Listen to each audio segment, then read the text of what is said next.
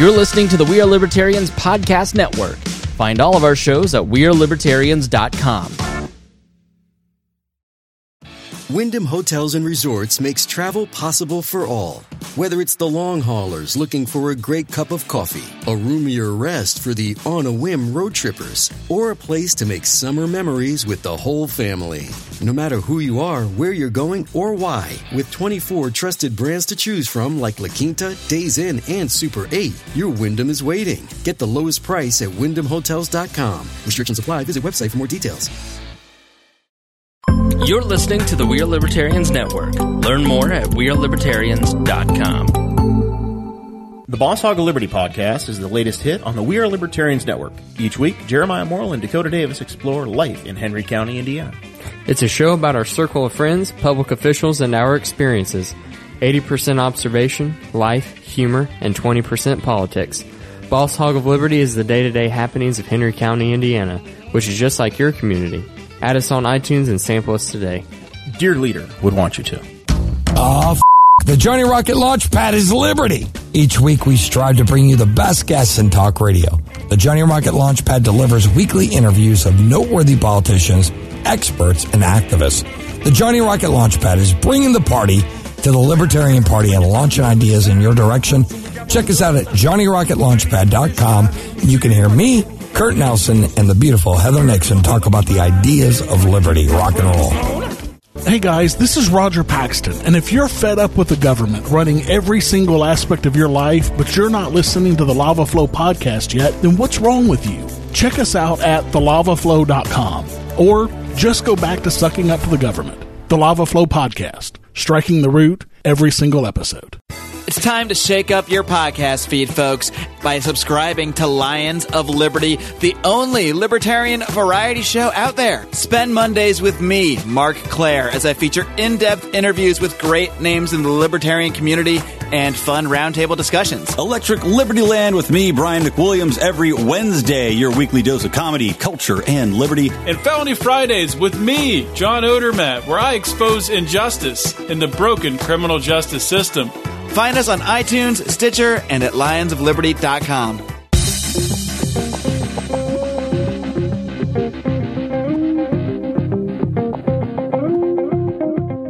Welcome to We Are Libertarians. I'm your host, Chris Spangle. We bring you all of the irreverence modern politics deserves while putting people before political parties.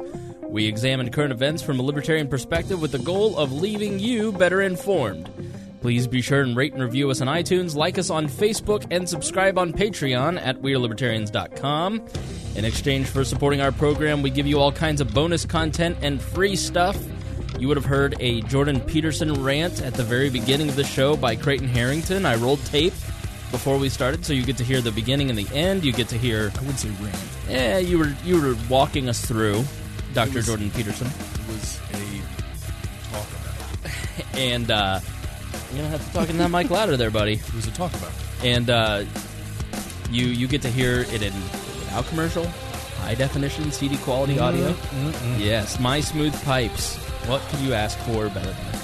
This show is crowdsourced, so you can send us news with the hashtag WAL News or in our Facebook group and Discord channel. We're always taking your questions and comments via email at editor at WeareLibertarians.com. Please be warned that this show is raw, unedited, and authentic, so the language is sometimes strong and offensive. Joining me today are the original co hosts from the 30s, the 40s, woo, episodes, uh, the first few. Uh, Creighton Harrington, you're first. How are you? Very good. Thank you for joining us. uh, he's he's wearing a Public Enemy Fight the Power T-shirt and a Han Solo jacket. Well, I'm not wearing the jacket right now. All right, and uh, Chris Galt, how are you? Oh, I'm a dreamer. We're all dreamers now, aren't we, Chris? Oh yeah. You came in with a little pep in your step, didn't you? Oh yeah. Your your buddy Trump. Great week. Don't you feel inspired to be an American right now? I always feel inspired to be an American. I don't need a politician to do that for me. Mm, man, but it feels good when one does it for you. All right, we'll get to that. We're going to talk. America. Going to talk. He's got a different. Pers- he's got a. He's got a different idea for what the tone of the podcast should be. He's got like a late night, late night. Uh, what's what's the Smoking jacket? What no? What's the what's uh, the ladies' man? Right, yeah. Right? He, he does kind of have that ladies' man robe on. You Get look some, like half- get some Courvoisier and put on an afro over here. Yeah, I wore shorts the last two weeks, but it is too cold today. Yeah. Sweatpants. I don't even sweatpants. Yeah, Galt, you strike me as a sweatpants. Hey, they go under the table. Nobody can see anyway. I'm wearing basketball shorts too. See? Yeah, I'm wearing my nice maroon shirt with my fresh, fashy haircut. You didn't leave the house at all today, did you? Oh no, I went to work. yeah, I had a very productive day. Very busy day. Very busy at work right now, which is not good for you guys, but good for work. So, um, yeah, so good times. Thanks for joining us. If you didn't listen to the last week's episodes, uh, got a lot of great feedback.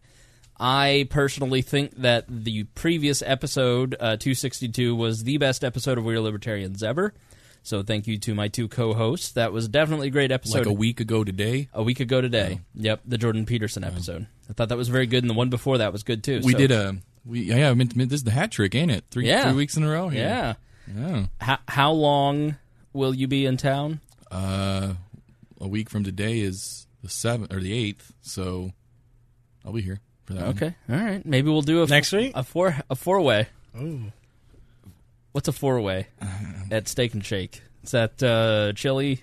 What's it called when you get four strikes in a row? certain death. All right, so uh, so yeah, that was Not the- baseball. Yeah. no, in bowling. it took 262 episodes to do the best one ever. We're one minute in. We've already succeeded in not making this Oh, the. Uh, It's the fu- greatest. I'm- this is not Well- going to be the best episode. Well, ever. you can't. We're, we we started off on a great foot last week because we started with Kermit the Frog singing in the pond. So we're not gonna we're not gonna be able to top that beginning. Our Patreon subscribers, you get a you get a bonus feed, an RSS feed that has all the uh, bonus content and all the the shows unedited. Because I literally just take them off the recorder and load them up to the Patreon. I don't I don't edit them at all. You used to. I used to. You I used used to, to cut spend out people's hours. curse words and stuff. Curse words, breaths. He Oh, would, he would he would literally like see he'd look over at the timer and he'd just like make a little note on the time because he had to do so much editing before he So uploaded it. Sometimes it'd be like a week before the freaking episode got up. This show was so much more professional back then. We And- tried really hard. And I would mostly do it to make myself sound good because I hate my cadence, I hate my voice, I hate everything that comes out of my mouth. Uh, and I would go in and and cut out the the uh uh so and uh and all that stuff. And I, I just don't anymore because that's not how people talk. That's not how I talk. That's not how you guys talk. And I want this to reflect friends sitting around a kitchen table. Although who sits around a kitchen table? Uh, friends sitting around a couch uh, we are talking. sitting around a kitchen table. Yeah, we are, but uh, you're not supposed to tell. They're supposed to think on the YouTube that this is like a a high quality studio desk. It's a kitchen table that you got a cheap tablecloth from Party City for. right. It's a high quality tablecloth, I think. It it is. I put some plastic, some PVC over it, so I can. I wiped it He down. laminated it. Yeah, I wiped it down before you guys got here. I get it. With your body? It's dirty, but I get it. No, I no. I, it was cat footprints. You guys are perverts. Yeah. All right. So, very good guys. Let's let's jump into it. Let's uh let's do general impressions. Donald Trump gave his first State of the Union. He's this is the second time speaking in front of Congress. Last year he did an, an address to Congress. It wasn't an official State of the Union, um, but this was his first official State of the Union. And uh, let's give initial impressions. Chris Galt, what did you think of Donald Trump's State of the Union address? So I'm a big believer in the um, parallel universe theory, right? Okay, what explain? So I feel really, really bad for all those people in the other universe where Hillary Clinton's given her State of the Union. Because it would have been the least inspiring speech in history. And I think this was the most inspiring speech that I've lived through. right. It was definitely Donald Trump's best speech politically. I think it was Donald Trump's best moment politically ever. Mm-hmm. Absolutely. Yeah. He focused on um, things that are all American. In God we trust, standing for the flag, all these heroes that stand up for our country. It, it was just the most patriotic thing I've seen in, since before Obama, since like 9 11. I'm overflowing with patriotic mucus right now. right, yeah. It was I'm- really good. I'm just full of patriotism So right that's now. my first thoughts. Libertarian and issues wise wasn't that great. I mean, we did um, what 2.4 million new jobs, right?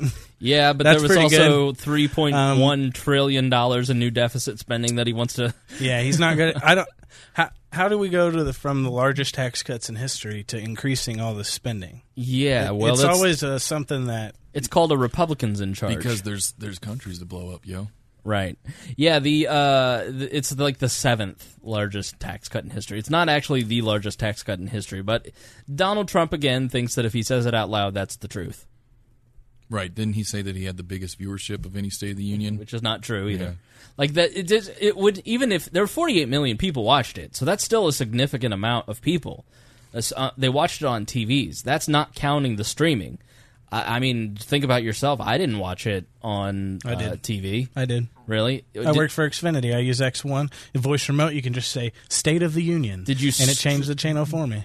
But did you watch it on cable? Yeah, if you're interested Okay. in that, you can go to Xfinity.com. right. They're not paying me. They may be paying you. Uh, no, but yeah, I watched it on actual cable. I watched it. I watched it on uh, Fox News. a YouTube stream. Yeah, I think I watched it on the Fox News app. Uh, Oh, and- okay. 'cause- I think the app views actually started counting now. oh, dude, I think actually on those Hulu, actually too. count now for Hulu. It's on Hulu. Yeah, it's on YouTube. It's on everything. Now, Creighton, where did you watch it at? I didn't watch it because I mean you've seen one, you've seen them all.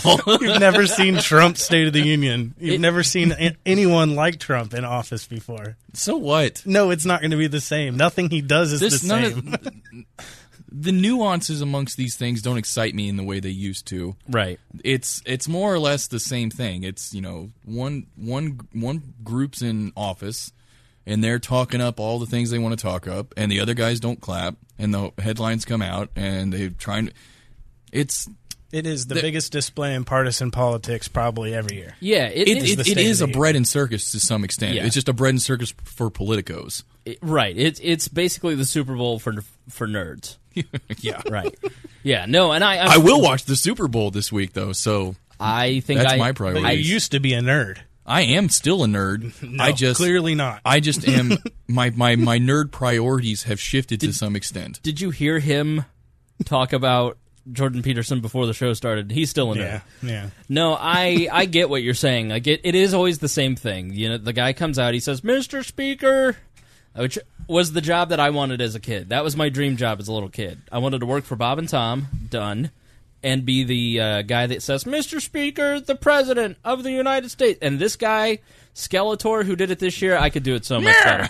Yeah. No, but but But anyways, my point is, you, you the, the guy comes out, he says that the guy, the president goes up there, he promises a bunch of stuff he's never going to do. He promises a bunch of things that he wants to fix. He talks about how America's great, or in Barack Obama's case, how America sucks. And then they they all clap, and then everybody debates over it, and we forget about it in a week, and none of that stuff that they promised ever happens. No. it would be great if the State of the Union became had a reputation for having bombshells. Right. like not like faux pas, but actual bombshells.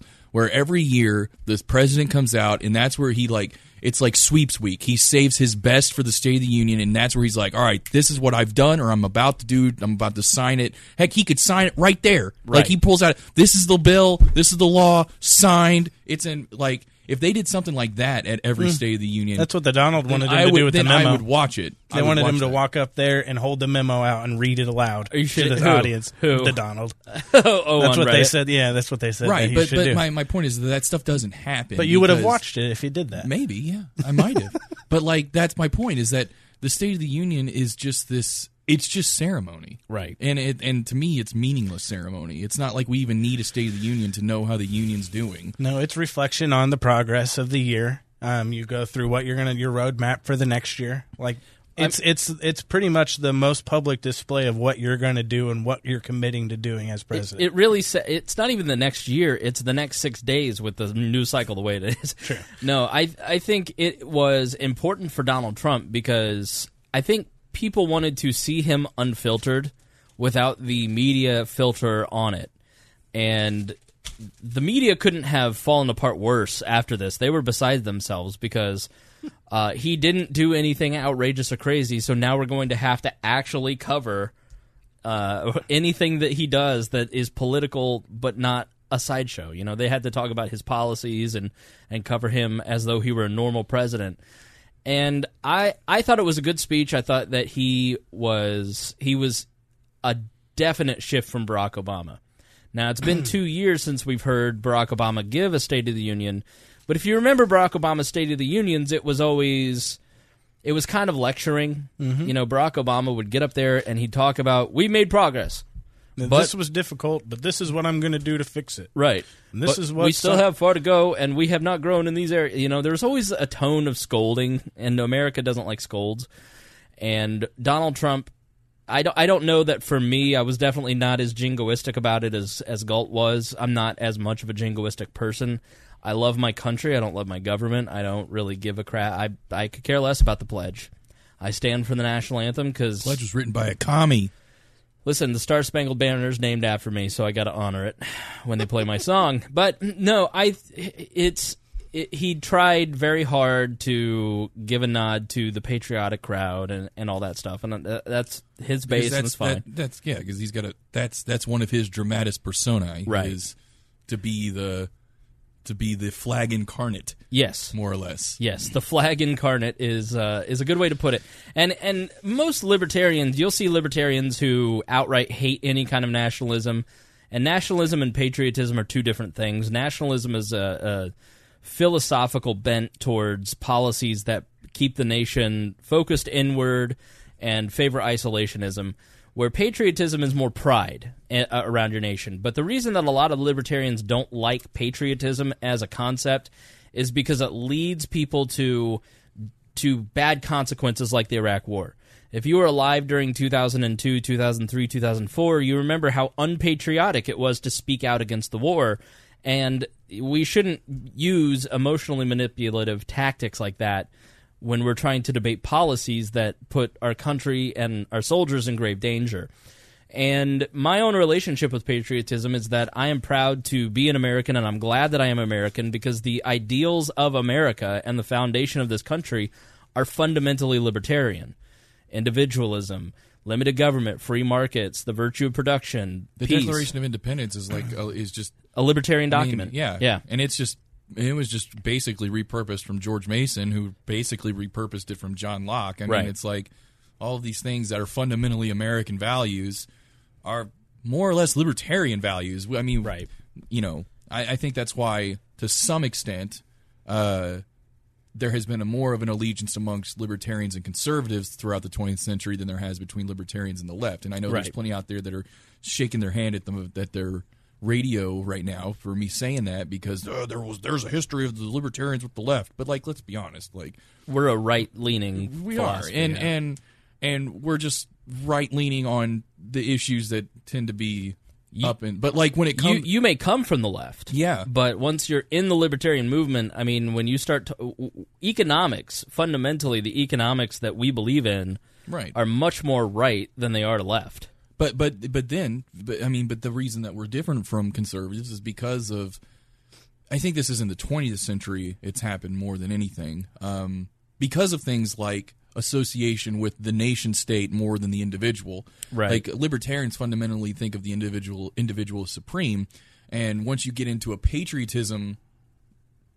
I guess uh, bout uh, you start the danger is that you hide underneath this you use patriotism as a blanket to protect you from having to deal with hard issues. Mhm. you don't have to question the Iraq war or you don't have to question something that's happening domestically. Like right now the big one about patriotism is whether or not you stand or kneel for the anthem at, at football games. Right. Like you know you can ignore the point the person's trying to make who's protesting the national anthem because it's unpatriotic. Mm-hmm. Say, I he's he just doesn't love his country, so I don't have to listen to a word he says. Right. And that's not fair because That's identity politics. Right. And you don't you, you you're ignore you're using patriotism not as this positive thing to to give you more of a sense of solidarity with where you came from Mhm. and you're using it as a means to basically to to shelter yourself from the realities of your world. And that's that's wrong. Don't don't close your eyes to the bad things that exist because you think that it makes you less patriotic. It doesn't. It makes you more patriotic if you want to fix those things that are happening in your you know in your society. Yeah. But it doesn't fit well with the idea and, and frankly uh, the association with military as being patriotic. If you don't support some sort of military action or you support reducing the military presence in some way, shape, or form, then you're not patriotic. And that is a very 20th century thing. Yeah, I think Donald Trump's view of American exceptionalism is that we are we have the biggest military, the most wealth, and we have a white culture. And I don't think that he would expressly put it that way, but that's in my mind what a lot of Republicans, baby boomer Republicans think about when they think about the America America being exceptional. Whereas I would define American exceptionalism as a very libertarian way of thinking. We have freedom of speech. We have freedom. Uh, we have freedom, uh, pri- privacy freedoms. You know, we have limited government. We have a capitalist system. These are all what made America great, not having the biggest military. right. When I and I'm and this is a honest honest truth. When I was younger, um, you know, you go you talk they talk, we talk about how uh, how schools pollute the young mind and, and they're just indoctrination camps. And that may be true. Um, it may not be. Um, but when I was younger in like, when I say younger, I'm like high school, uh, we talked about you know the American dream and, and, and people talk about the American dream this the American dream that and it was the American dream still alive and and the way I was always brought and this even goes back to like discussions on the founding of America like what were the Puritans come here for and stuff I had always had this impression that the American dream so to speak and even like I said Puritans and coming here to practice their religion it was always they were running from governments. Right.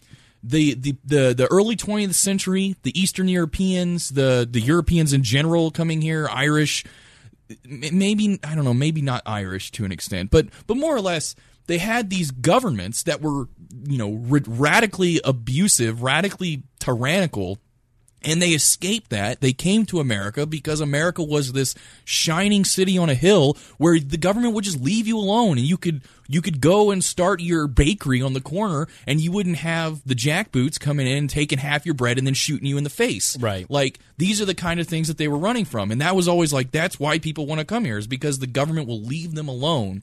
And it, it turned recently like it seems like we've tried to rewrite that and now the American dream was that you you came here with the expectation of success and you came here or or uh, the or yeah the culture you came here with this expectation that you were going to get into this culture that was specifically American. And it was and, and, and frankly it's never been that. It's it's always been an amalgamation of you know tons of different worldviews and cultures and stuff. And that's partly why America is great is because you know you turn any random corner and and in Indianapolis in, in any city and you go to go to one state and go to another state you've entered different worlds fundamentally Right. different worlds.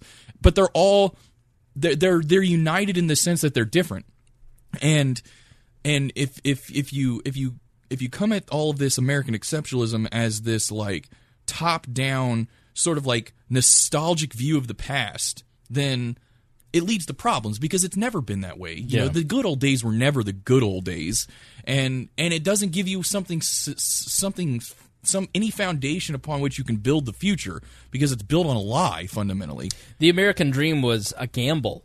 The, the the dream was that you could succeed, not that you would succeed. And I think that the left in the country has taken the American dream and said everybody is going to end up successful according to the way we define success, which is government programs. Materialism, Materialism, You were yeah. the American dream was that you could be part of the middle class, right? Where that's not really what it was. Yeah. but that's how they interpret it. You were you could be part of the middle class. You could you could retire, right, or or something. And it's like a very material materialistic way of looking at things.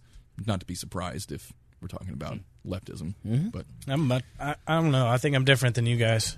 In what way? I'm I'm I, I think I'm very patriotic. Sure. Um, I'm an Eagle Scout. If I was in a uniform, I would always salute the flag. I'd always stand for the anthem, things like that. I uh, the, the whole NFL thing always rubbed me wrong.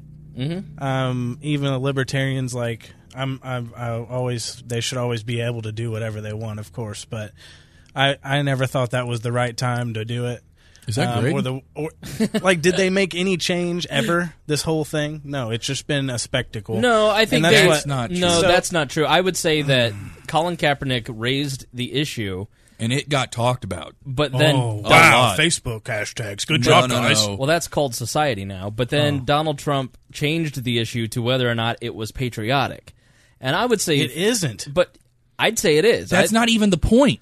the. That's the- what I'm saying. That's not even the point of that. Now let me. You've changed goalposts. Like he, he's trying to make a point, and instead of addressing his point, you say it's a red herring. Oh well, that's all well and dandy, but you're disrespecting troops that are dying for your freedoms. It's Right. like that's not the issue. yeah. So he hijacked the actual conversation. they hijacked the flag but I would. they didn't need I would to argue put- that it's the ex- flag doesn't have anything to do with the issues of of Does it not? no What it- what does the flag represent then? If not, if it does, if it does it, it really only represents the good things? Is that what you're saying? no Then it also represents. it doesn't represent things. everything What is it? Then what the po- so what- then every protest in the world can be protested by using the flag that's the symbol of It- all protests No, I in mean, it- America, in- it shouldn't be in Saudi Arabia they burn it and protest. The- if you're the protesting American- police, then you should go protest the okay. police department. Either either the American nothing to flag, do with the flag. either the American flag specifically represents the United States government, it does. then or it represents the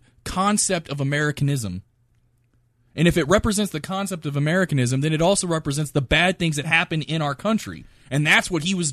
That's why he targeted the flag itself. Not to mention because he knew that it would get people talking about it. But And- if it represents just the government, offensive. even even if it d- does, It got people talking about it because it's offensive. even if it does represent just the government, then it also represents the bad things the government does. So, like, you're, you're trying to, you're basically trying to say the flag only I represents have the good been things. fighting against the bad things the government does my whole That's life. irrelevant. And I still That's would not, not- disrespect the American Do- flag like that. All right, so let me ask you this question, Galt. Okay. Do you believe that the flag represents? Is it a political symbol? Globally? Sure. Okay. Or Okay. and domestically. How about to you? To you specifically? No. Okay. It's a symbol of my country. That Okay. foundation that you were just describing that you should be proud of. Right. That's what it stands for. Included in that is the First Amendment and the citizens' duty to speak out against injustices that they see in the world. We may not agree with the injustices, but don't people I may, have a right? I, may, I I do agree with the injustices. okay, I just don't agree with the way they were protested. right. Do you think That's where I'm different. Do you think that we would have he, had he had he, as- he has so many ti much time in front of reporters to voice an opinion, to have a coherent and discussion about an issue, right? not to make a grandstand on He his did knees. that, But but did don't you that, think too. that doing the grandstand uh, because he did do that before? But don't you think that during doing that stunt, let's call it a stunt, That's still going on. I went to a Colts game right? just one of the last weeks, and they were still doing it. Right. They'll still do it next year. And It'll never stop. What's who- the point? Who, who cares? yeah. What's the point? So Why are how we all how upset good was about that protest? Right. So why disrespect the flag? What's the point? Right. But there, nobody. He specifically. But to- why to protest stick up for, anything at all? When was the last time a protest directly resulted in any kind of legal activity I- of any and- kind? And that I agree. Like, and that I think you're is what you're saying. Like, what's the point of protesting? What's Like, the point of protest at all? All you're going to do is turn people like me off again. And Its so- its point is to start people talking about things. Right. Colin Kaepernick sat on the bench and then after talking to one of his teammates who was a soldier started kneeling in protest because he didn't want to disrespect Right. And I liked an that actual, story. An Right. actual I read the story. veteran told him, "Yeah, you should probably kneel because it's a little bit Right. better," and he did. But the bottom line is Colin Kaepernick You know, specifically. and the step better than that is to not do it at all to the Right. flag. so I would say that yes, the flag is a political symbol, but it is also um, I don't know what the what the right word would be besides a political symbol because it does represent the United States government. But I think to most Americans, it does represent something bigger. It represents heritage. It, it And- rep, it's yeah, it's a uh, it's an avatar, Right. More or less. I personally don't see it as being higher than the actions that it's supposed to represent. Mhm. So I think a lot of people look at this as if you protest the flag, well, you're protesting the very fundamental rights you have uh, underneath that flag. Right. Like you you protest the American flag, then you're protesting your right to free speech. And all this you're, like you're protesting that you don't want to follow the form of government that you have. But that's not what they're doing, and I don't think. And I think you. And I frankly, and frankly, I think that you Uh-oh. ha- you have to be very dense to think that that's what they're trying to say. You have to in place upon them a the motivation flag like stands that. Stands for that foundation that we've been discussing. who are- By who- protesting that foundation, you're protesting the foundation of the libertarian principles that we agree with. You're you're not though because that's not what. But you're that's saying the not their flag can stand for any individual reason that you want it to because it's an issue You're- in but- American well, politics. If you get it, if we're yeah, gonna- but if we're not gonna be- if we're not going to be, you can get a flag to represent anything you want if enough symbol. people agree on it. That's Right. the point of a symbol.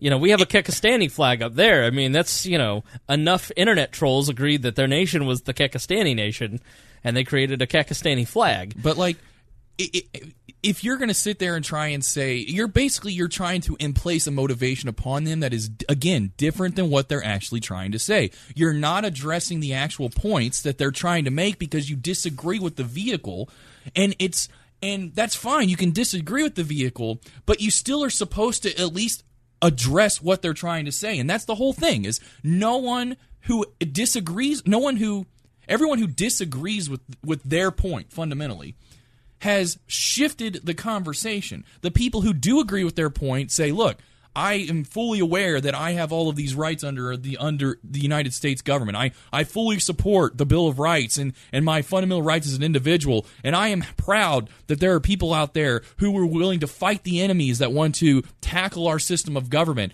They they can they can literally come out and say that in words, But I won't show it. Actions speak louder but- than words. But their actions exist outside of football games. I'm not just talking about Colin Kaepernick. I'm talking about all of the individual millions of Americans that actually stand for. Like, are you going to sit there and tell me that all of the black Americans who support the guy taking a knee are bad Americans at the same time? Man, I wish I was Jordan Peterson. Because you just want to punch him. You just you just like vastly generalized an entire argument, just No, like that I lady in the in, that we went through last week. That is not what That's I ex- did. you- I, I, I'm asking you a question. If somebody who agrees with Colin Kaepernick taking a knee as a sign of protest because they agree with his fundamental point of which he has said explicitly is racial injustice in America, if you agree with his point, then you, by your logic, are at the same time fundamentally disrespecting the very the very form of government that has given them their rights as individuals in this in, in our society.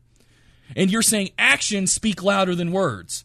But are you there? But that is implying, if you say that, that is implying that those individuals who agree with him are bad Americans. No, it's not. Yes, it does because their actions as Americans are probably very good. They probably go to work, they contribute to society, they go to church, they do all of these things that good Americans do. But they had they agree with Colin Kaepernick on one protesting point, and therefore their actions suddenly speak. Though that action suddenly speaks louder than all of the actions they do in their lives. People are more complicated than one protest. But that protest brought an issue out into the world for people to see. It wasn't just America, it was out into the world, and people talked about it. And that was his whole point. And you're going to try and say that that was fundamentally disrespectful, therefore let's ignore the point. I didn't say that. That's what you are implicitly saying. That's what. Do you hear how he That's sounds? That's my like? whole That's- point. I did not say let me that. let me defend Galt here and say that is what Donald Trump is saying. I don't know that Galt. Galt is saying I'm. Unco- I'm saying I agree with their, their I- issue. I'm uncomfortable with Yeah, with the this way they're doing it. But Donald Trump has explicitly made it about Because you know you're disrespecting because the flag. I, Yeah. I come at this and I maybe I agree with their issue. Okay, so how do I how do I show them when they're kneeling for the flag that I am on their side? When I'm patriotic and I've always will stand for the flag and I will always Right. do that. How do I show my support? I can't. Yes, you can. That is a it is Because a then bad it is a bad protest. I think No. if, uh, but It I is think a if you're- bad protest. But I think if you're if you're under your scenario, if that were the only way to protest, but you come on this podcast, you contribute Sure. to this Yeah, network. I, where I find my this- own other ways. Exactly but I- right. But, yeah. but the regular person doesn't. Was the only That- way to the support regular civil- person, that's the only way to protest this issue now. Was the only way to support kneeling for civil rights in the '60s to go march on Washington? Was that the only way to show your support Right. for civil rights? But I think you two are kind of making each other's arguments now. So let's let's move on to let's move on. I think we kind of we I think that give gave people a lot of food for thought because fundamentally that's what nationalism and I listen, nationalism and patriotism again, two different things and I think you can be patriotic and not be nationalistic. I consider myself patriotic. I do love America. And I like the symbols of America because I like the good things about America. But I fundamentally take exception with the bad parts of America, and that's why I love the First Amendment. And I, I'm, I'm a, a, an aggressive free speech advocate.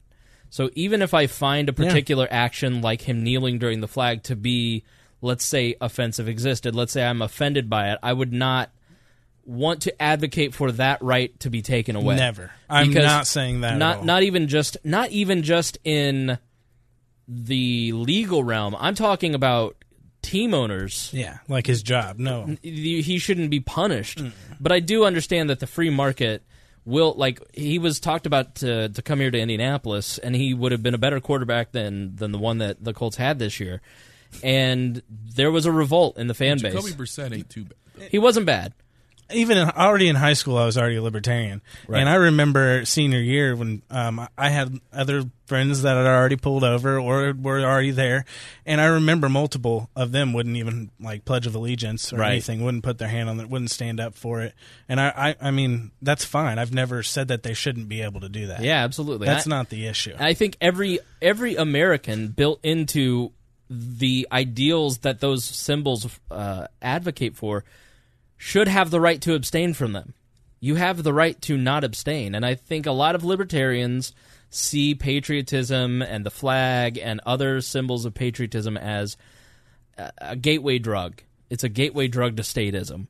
and if you get on that slippery It's slope, Trumpism. if you, if you if you say the pledge once, then the next thing you know, you're going to be wanting a war, and it's like, okay, well, you guys need to chill because that isn't necessarily the case. But, uh, but I think the Barack Obama view of America was that America is great as France is great as other nations are equal, whereas Donald Trump is much more of that unashamed pro-America. Every it was a much more optimistic speech I than what it. than what we had over Oh, the past man, eight was years. so. It was more optimistic than George W. Bush's speeches later in his presidency. Yeah. Uh, it was. It, it didn't connect with me in the sense that I felt he gen. I mean, I know he probably believes that stuff, but I've lost trust in Donald Trump to say anything that he might mean or that I can count on. So that when he does give a speech like this, because I follow it so closely, I go, yeah, but he's going to tweet something tomorrow that's going to undermine everything he he, didn't. said. He didn't. And and listen, the CBS numbers. I mean, uh, let me let me get the numbers here, but Turning the page. Yeah. let's see. I don't know. I don't know where it went, but yeah, it was it was really incredible. Some of the the numbers that came out of that speech. So because he didn't do anything absurd He- during the speech. So if the media, so he knew that he just had to sit and wait because the media had nothing to attack him. Donald with. Trump- all they did was make themselves even less credible. Donald Trump gave a very normal speech that would have been average for. It would have been panned if George W. Bush gave it because it was so long. It was the third longest. And it didn't get panned because Donald Trump is so absurd that when he meets the bare minimum of the presidency, we're all blown away. And and listen to these numbers from CBS that happened during the speech. CBS, their YouGov poll and approval ratings. 97% of Republican speech watchers liked it. 72% of independents liked it. 43% of Democrats liked it. Those are really solid numbers. Wow. Uh, 75% of America approved of the speech. Um, Eight out of ten Americans in the poll felt that the president was trying to unite the country with the speech, and two thirds of Americans said it made them feel proud. Less than a quarter that watched it said it made them feel scared or angry. Um, and the, I, I'm reading this from the Daily Mail, which I know is not a real news source, but they do the best compilations of things. And this tit- the article of this is American people turning against Trump hating celebrities. So you know I had to click on that. uh, so so they basically break down those numbers and then they go into um, you know the the celebrities on Twitter acting as if he had just committed the Kristallnacht and the beer hall putsch at the same time, and the night of the long knives was was right after it. Um, Sarah Silverman tweeted, "I was told darkness could not exist in the light, but here it is for everyone to not see."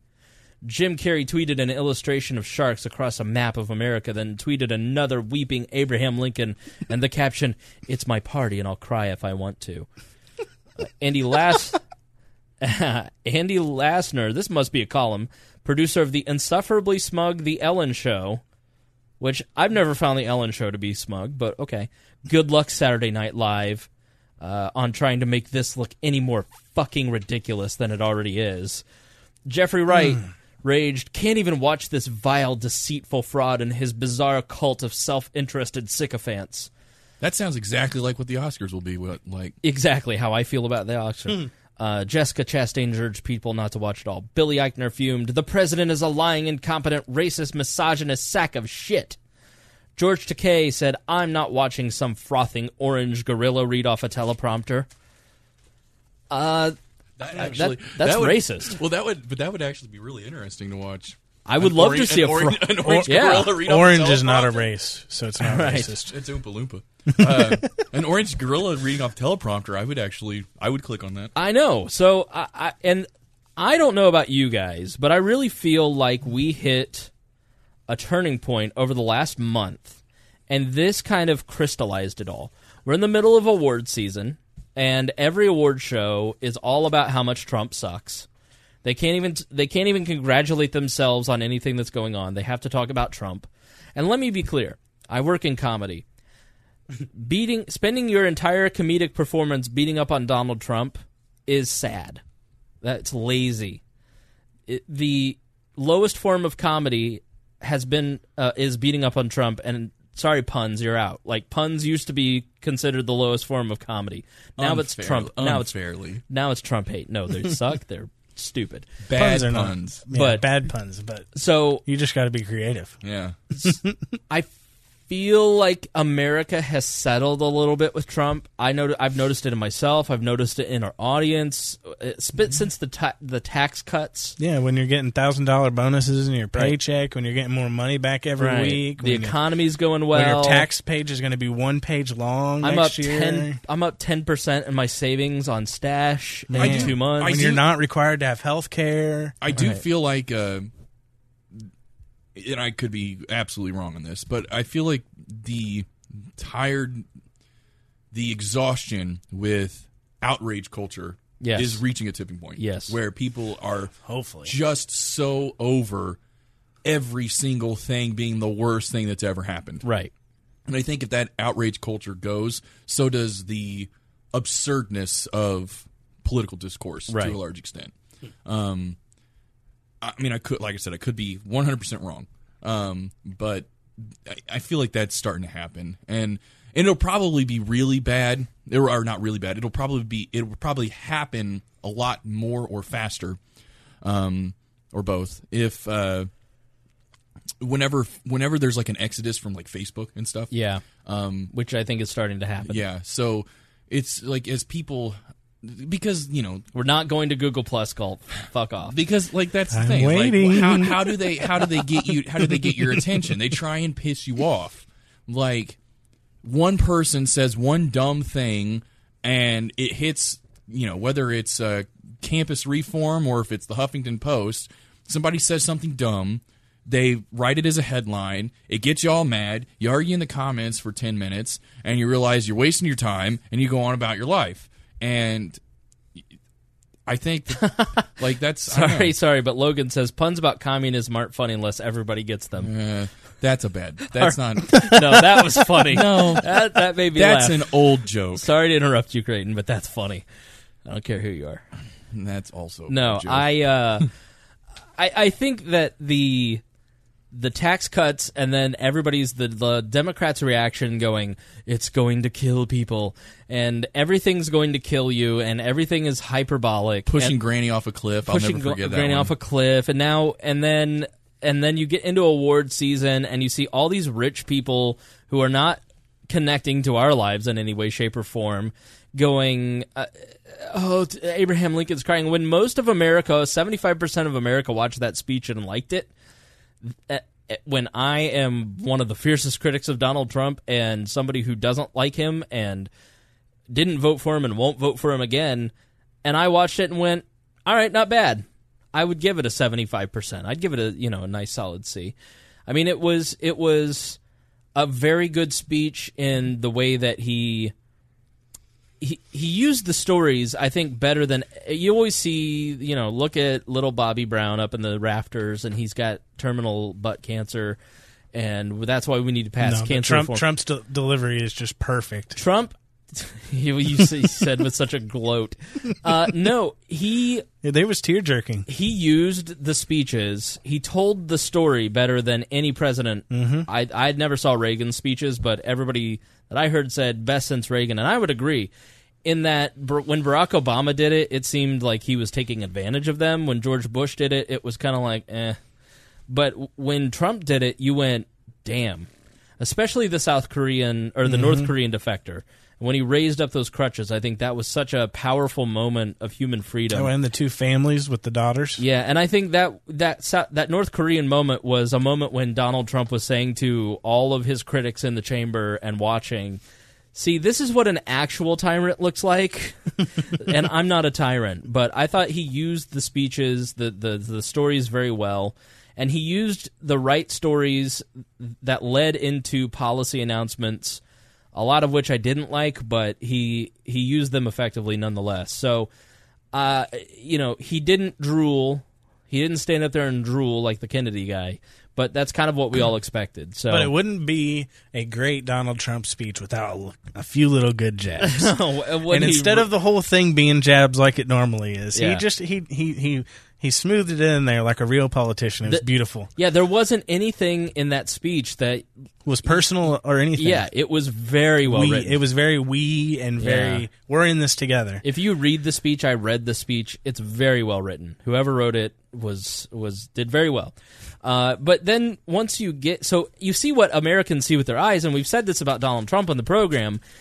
Look at with your eyes with what's going on. Like you you can trust what is happening with your own eyes instead of relying on other people. What's what's my gut? Like rely on my gut. I'm relying on my gut instead of what is what does the left think? What is the right? yeah, don't you do that sometimes when you watch one of these and and then you go on to the news and you're like, wow, they don't think anything like I thought Exactly when I watched right. that. Let, let me give you 16 reactions. This is from uh, I don't know what site. That, I think this was from the Daily Signal, which is a conservative leaning site. In 16 reactions, how the left responded to Trump's first State of the Union. The first one that everybody was talking about was Joy Reid, a host at MSNBC, and she writes on Twitter. Church, family, police, military, the national anthem, Trump trying to call on all the tropes of the 1950s era nationalism. The goal of this speech appears to be force the normalization of Trump on the terms of a bygone era and his supporters are that his supporters are nostalgic for. So in her America, church, family, police, military, the national anthem, these are bad things you couldn't be more out of touch with most of America. Stop living in the MSNBC bubble. Like you're going to tell me that church or that family is a bad thing. Like I can I can get down with the police brutality being a problem and we have our over militaristic and the national anthem really doesn't mean much. But like church and family are so fundamental to what most people, even the black community in this country that make that vote 99% of the time with Democrats. Like what are you talking about, Joy Reid? Uh, Michael Michelson, Melissa Michelson, uh, professor of political science at Menlo College in California, tweeted, "Are they seriously chanting USA? I am embarrassed for my country." You mean the United States Congress? like what? Uh, like, I mean, that's I mean, people chant USA at anything that Right. involves like, at, like at hockey games. I mean, anything. That's, Right. That's that's a dumb thing to be upset about. A Princeton University professor of African American Studies, Keeanga-Yamahtta, tweeted, "The SOTU is officially a Klan rally." University of Maryland College Park Wait a socio. minute. Yeah. Could you what not? About, what about all the African American congressmen women? he was. He's eating. Well, they were mad. They didn't stand up or clap or anything. He's eating Sour Patch Kids, by the way, and drinking two, smashing two Diet Dr Peppers. Uh, Don't u- tell me how to live my life. Philip Cohen of University of Maryland College Park sociologist called it carnage porn. what Uh, does that even mean? I don't know. Nancy Pelosi tweeted, "Did you see her chewing her cud?" By the way, did you see the video? Did you at least see the video of her? Oh my god, you guys missed Nancy Pelosi's face during that speech. It's worth watching. It's Chewing what? her cud like a cow. You know what cows chew? Like she's literally just like playing with her dentures in her mouth. That's weird. Nancy tweets, the SOTU performance last night was just that a performance completely devoid of serious policy ideas that lead to real bipartisan efforts. But mean, he well- talked about compromising his whole thing with the wall and letting millions of people become citizens Paid- for, so that he could get compromise and get his wall and work with them. And they just sat there. he he said, "I want to give you paid Everything family you- leave." You know what paid family leave is? That is a new entitlement program. So when you have a child, you get to stay home, and the government will pay you for it. They, Chucky baby, Chuck. Uh, we heard from Nancy. Now we got to hear from Chuck. After a long and divisive year, many Americans were yearning for the president to present a unifying vision for the country. Unfortunately, his SOTU address stoked the fires of division instead of bringing us closer together. I got to be honest, like he was trying to be bi- bipartisan and strike a, a bipartisan tone. I don't believe him. I like I wouldn't believe him if I were Chuck Schumer either, but at least he he was trying. the, it, there was nothing he could have said to make Chuck Well, Schumer not say that That's exact what- same I mean, thing. that- that's that's the point. There's It- nothing that he could have said in his speech that would have made him happy. Right. He is literally. He's just hating to hate. Nan- Nancy Haters said- gonna hate. Nancy says that he's putting on a performance. Like they're all putting on performances. Exactly These right. tweets are performances. Yeah. They are demonstrating that they're still with their base. Like they have to say this stuff, or else their base is going to think that they've gone soft. Right. Like they're not. They may actually believe it, maybe, but I think their motivation is more to make sure that the voters know that they're still anti-Trump, even though Trump might have had a good night. Yeah. like it's all it's all a performance. And that's a great point. Uh, Pocahontas tweeted, America isn't prouder when Donald Trump embraces bigotry, hatred, and fear and calls that patriotism. Okay. Uh, Sarah Silverman, Was that his Pocahontas voice? that's my Pocahontas was voice. Elizabeth Warren. Yeah. I. I, I can do better. I'll do better next time. Uh, Sarah Silverman says there's an evil genius in reban- rebranding family reunification to the dehumanizing infestation sounding chain migration. Uh, what? It's always been called chain migration. That is in legal cir- circles what it's called. Rebranding it as family reunification is the rebranding, Sarah. Um, Why do they hate America? I don't. Uh, I, well, I don't know that they hate America. They hate Donald Trump. They hate all the symbols for America, at at, at least. Right? Um, They're they're disgusted that we would chant USA. What? Why? here's Did, here's did they not have control for the last eight years to implement the changes that they wanted to see in the country? right, and and, and And, just, in one year, they hate hearing us chant America. well, they I just is a don't broad get generalization. why- No, I'm they as in the people on that I'm list reading? that you just read. yeah, yeah. yeah. No, like why do they hate America so much? I don't know. Well, I think they are virtue signaling to the people that they want to be accepted by. I don't think that they hate America. They they love their version of America, which is which is frankly gl- a form of globalism. I mean, as outlined by by uh, uh, Barack. Excuse me, Barack Obama. I'm having brain farts like crazy. I'm tired Hussein. Hussein's his middle name. Hussein, yeah. Um, but they are so out of touch with how most Americans perceived that, and the award shows are massively down because they're so out of touch. And the media is exactly in the same place because they're all trying to be friends with each other. And every celebrity is trying to become a political pundit. Jay Z's on Van Jones. And every media, every nerd who's ever written for any publication or is on TV is trying to go to the Academy Awards and have famous friends. There is no truth in media anymore. Well, None. there's different. and there's so much smaller media that you don't know what's true either on Right. both scales. At the Right. upper, at the top, you can't trust them at all, and at the bottom, there's so many different views you don't know. I don't know that I I don't look at it that way. Like when I read the New York Times, I feel that I'm getting the truth, but I but I but when I I don't. I don't feel like I'm getting the truth when I watch Sarah Huckabee Sanders. The first thing I think when I read a New York Times article is, "Is this even true?" And I go- I look up another source.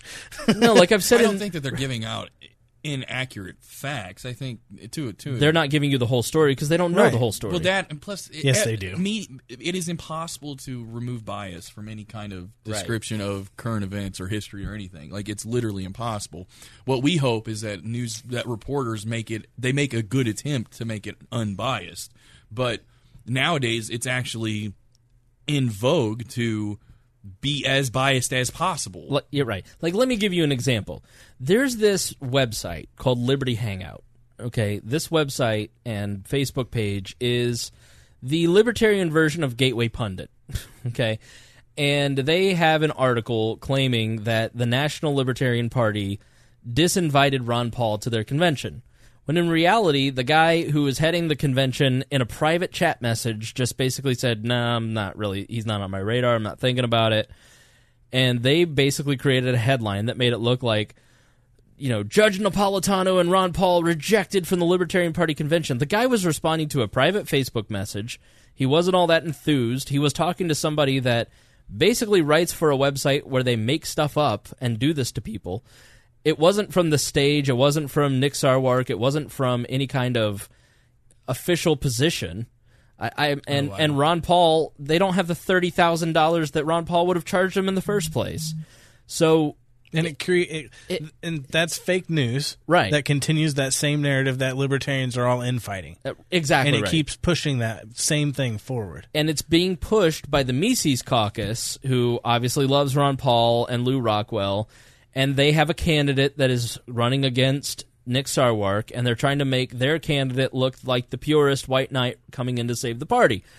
And that's an example of somebody who doesn't have any journalistic training, and if they did, they wouldn't have any journalistic integrity. It's like Michael Wolff claiming that Donald Trump and Nikki Haley had an affair. Doesn't matter how many times she says that's not true, and it's an incredibly misogynistic for you to even keep pushing the idea that I got my position because I slept my way to the top. And oh, where where are all the feminists out there defending Nikki Haley from this guy? Kudos to Majik, uh, what's Brzezinski's name on morning Mika Brzezinski for kicking the guy off the show when he would refuse to to backtrack that or at least defend his answer. I mean, it's a it's a just a spurious allegation, and it's really disgusting. But you can say whatever you want, but there is some sort of editorial standard. And does the New York Times always get it right? No. Do they always report the right things? No. But by and large, I read the New York Times every day, and I find a lot of stuff where I go, this is really good journalism. This is the stuff we need to be reading about. They've made an extra push to, hmm. to take on drone warfare. You know, that's we- the kind of stuff that we want. We can't restrict what we call journalism to what is more or less editorialism. Right. Like, you know, if you're talking about, oh, the president is going to push for some new policy and you're just reporting that they pushed for the there's going to push for the new I mean that's that's fine like that's just you're basically Right. doing C-SPAN's work for them but like w- we we tend to think of that's where journalism stops Mm-hmm. um, and we don't we exclude things like investigative journalism just world affairs like Right. talking about things that happen in other countries like these are all things that are also talked about but we don't when we say that journalism's biased we're mostly talking about the purely editorial aspect of Yeah. it which of course it's that's the whole point Like like CNN, there is no doubt in my mind that CNN is incredibly biased against Donald Trump. They may not be left biased, they are, but they may not be left biased, but they are definitely anti-Trump. And that was probably the first 2 hours on CNN in 2 years where there wasn't wall-to-wall Russia coverage. I mean, it, it is outrageous how much time they spend on the Russia coverage because it's getting them ratings. They're if you're watching TV news, you're having your intelligence insulted. Plain and mm-hmm. simple. If you're watching any form of television news, local TV news is nothing but the blotter report from the police department that they and weather reports and AP sports reports. There, there That's was it. one exception. Did you hear what happened with him? No. Yeah, he's back. Who? Ben Swann. Ben Swann's back. Yeah, he's back. He got two point three million dollars from uh, Dash Coin. Yeah, so if he could anybody quit, knows he could quit at that local cable channel and make some real investigative news. Someone please get me in touch with Dogecoin or Ripple or something. I need to get Yeah. in on this crypto stuff. But but yeah, It tanked today. What what did Ripple? Uh, Bitcoin. Bitcoin? Yeah, That's it's fine. It's yeah, it's it's all right. It'll all be good. So let's let's kind of go through what Rob, was. Robinhood launches next week. Yeah. oh man, I we love don't have to go Robinhood. through Coinbase anymore. Listen, guys, It's down thirteen hundred. It's gonna. I hope it keeps going down and going down. Here's here's what I was down, and so is like I can buy more of it. I'm going. here's what I'm going to to to ask of you. If you want to get your savings right, if you want to get your investing right, please, I'm going to put in the show notes dash or no stash digit and Robinhood affiliate links. And you sign up for these services. If you're going to sign up for Robinhood, if you're going to sign up for Stash, you're going to sign up for Digit. I recommend all three. Please use my link so I can get free money. It costs you nothing. It gives me money. It's a great way to support me. I love Digit. I'm saving up money to go to LibertyCon for Students for Liberty, uh, and I'm using uh, Digit to do that because it's just a basic savings account. Love. I would greatly appreciate the help that that costs you nothing. You'll start saving money, and I love Stash. Like I've I've saved like three hundred dollars with these two apps alone. Uh, so, anyways, let's go ahead, Galt. No, no. Let's let's get into the actual meat of the speech. Uh, the uh, the Daily Signal, out of all the sites, f- had the best breakdown of kind of everything. That it's like f- sixteen pages here. Uh, we're not going to read everything, but it, it's a really good guide as to what was talked about. Uh, and they had the policy people at the Heritage Foundation kind of break uh, break things down for us. So we're going to go through some of the highlights here and give you an idea of what was in the speech in case you're like Creighton and didn't listen to it. What? Uh, yeah. Excuse me. Um, uh, first up, so it, you can break it down into basic sections: economy, law, immigration, defense and foreign policy, energy and infrastructure, healthcare, and education. Uh, tax reform is delivering results was basically what he started with. And talking about the Tax Cuts and Jobs Act was providing tremendous rel- relief for people. 260 businesses across all industries announced raises, bonuses, and new investments benefiting 3 million Americans. Next month, American workers will get a bigger paycheck thanks to tax reform. Woo! Yeah. Yeah. We can all be for that. Um, yes, we can. So it's we, res- we know we wouldn't have had that with anybody else. It's well, I don't know about that. It's res- expected to result in hundreds of thousands of new jobs and wage increases. Uh, these expire in 2026. These individual and business tax cuts. So, Eh, a- but a they're not gonna asterisk. They expire. They're It's a great gonna- time to be alive. They're not going to expire. It's like the Patriot Act is sunset. Yeah. Okay, we'll be 85. And Patriot the, Act did sunset, and then it was just replaced by something else. That's what, that's, what he's, that's what he's saying. Yeah. they're going to extend them, or they're going to just get enough people in the Senate to override that uh, Senate. That's rule the that- one thing I'm liking about how Trump does this stuff, though. He is following the Constitution. He's not just passing everything with executive orders like Obama did. Mm-hmm. Obama did most of his immigration reform through executive orders. Trump says, I'm going to Congress. This is how it's supposed to be done. This is who I'm going to. And he defers to Congress for all these things. it helps when you have a Republican House and a Republican Senate. We'll see how that works Yeah. out in about That was nine months. Obama. Obama also went to Congress in his first year in office. Yeah, for it was everything. very good for a year. uh, so most Americans will receive a tax cut. He talked about the Joneses. They have three kids and a mortgage. As a sales rep and part-time nurse, they currently earn seventy-five thousand dollars a year. Under the new bill, they will keep an extra two thousand dollars of their money. I don't remember where I was watching this. I think it was Reason, but it might have been a different uh, news outlet. Um, they went to all of these various groups of various economic Right. strata and asked. They had an accountant basically go over all of their stuff and see what they would get under the new tax reform, and everybody, every one of them, had to pay less. Yeah. all of like even the like the hundred k per married couple. You know, they make like two hundred k, and then the one that made like millions, like all of them. The poor guy, the middle class, the upper middle class, all of them. They Yep. all had to pay less, and a lot of them were like, "Wow, I was." Under the impression that I was going to have to pay more here, or Right. and all this stuff. You know, I'm I'm relatively wealthy. because they this. listen to the media. Yeah, right. and It's like And- every single one of them. And I think that's why this was a, a big win for Trump and the best night of his presidency because it was him unfiltered. People were hearing him. He did a great he had great showmanship. Well, he's always unfiltered. And he was relishing being clapped by the people that he wants to so desperately like him.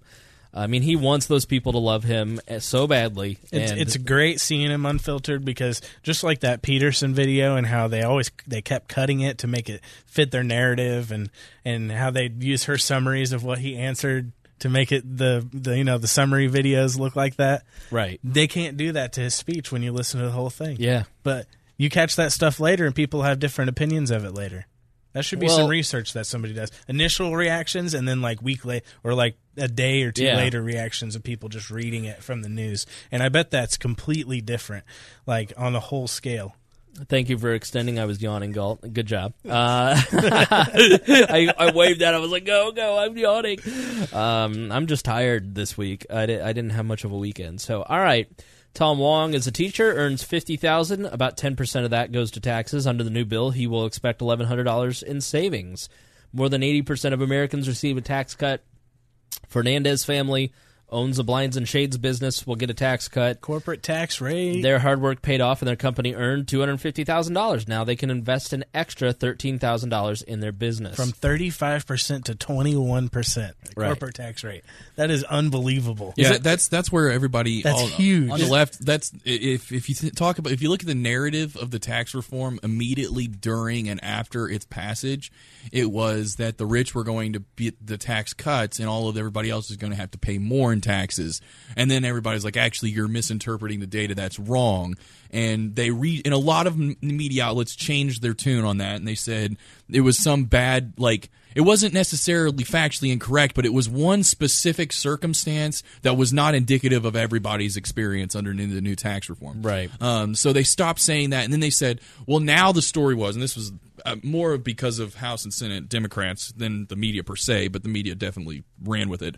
Was uh, that the corporate t- tax does not the corporate tax cut does not sunset, whereas the individual tax cut does sunset. And that really tells you where the Republicans' priorities are. Mhm. They're with the corporations. They're making their tax cut permanent, and your tax cut ends. It's like, well, and actually, the reason that that happened was because there's a rule in the Senate that you need 60 votes to make any kind of individual tax cut be permanent.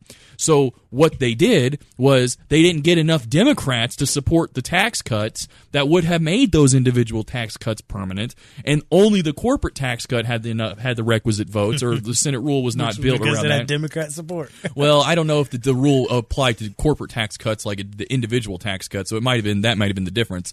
But regardless, the reason that it wasn't permanent was not because of some sort of right wing conspiracy to bring individuals under the thumb of corporations more. It was actually because the Democrats were just so opposed to any kind of tax reform that they didn't support it at the level that was necessary to bypass this Senate rule, which is just a Senate rule that was passed parliamentary procedure at some point in the past, and they it's still on the books. It's just the Senate rule. So it was a Senate rule that made this happen. That means that not, the only reason was because not enough Democrats supported it. So, but that's still the narrative.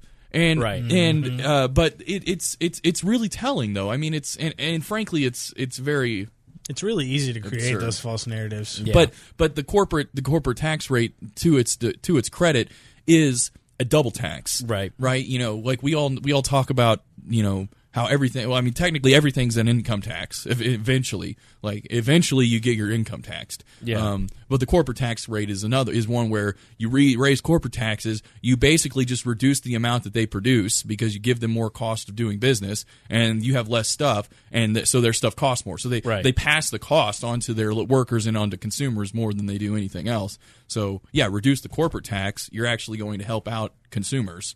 But and workers. And that mm. is a, the biggest highlight of Trump's amazing speech. Workers, American workers. Is it annoying how much he likes Trump? I to you? know. I don't. Whoa, whoa! Where did that come from? You're just very happy about about Trump, and like He here- didn't talk about the Fed. He didn't reduce spending. I know. Like it's not perfect. I don't like Yeah. the wall. Well, he didn't. He didn't. Say, he didn't say that he was a messiah. He said that you're treating him like he's the awesome. I'm just not. I, I just don't get all the hate. Here, here's the thing. All right, c- here's where I I agree with you because I'm listening to a bunch of libertarian podcasts today. I'm trying to see how did the libertarian podcaster universe uh, respond to tr- President Trump's State of the Union. And A, none of them do it very well because none of them follow politics like we follow politics. Jason Stapleton may be the closest in terms of following politics because he does a daily show. Mhm. Uh, but most of them don't understand politics fundamentally because they're mostly professors or people who just kind of work other jobs.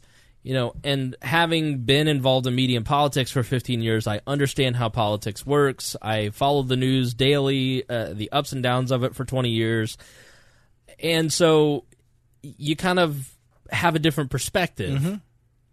And so these guys just kind of fall back on typical anti government cliches.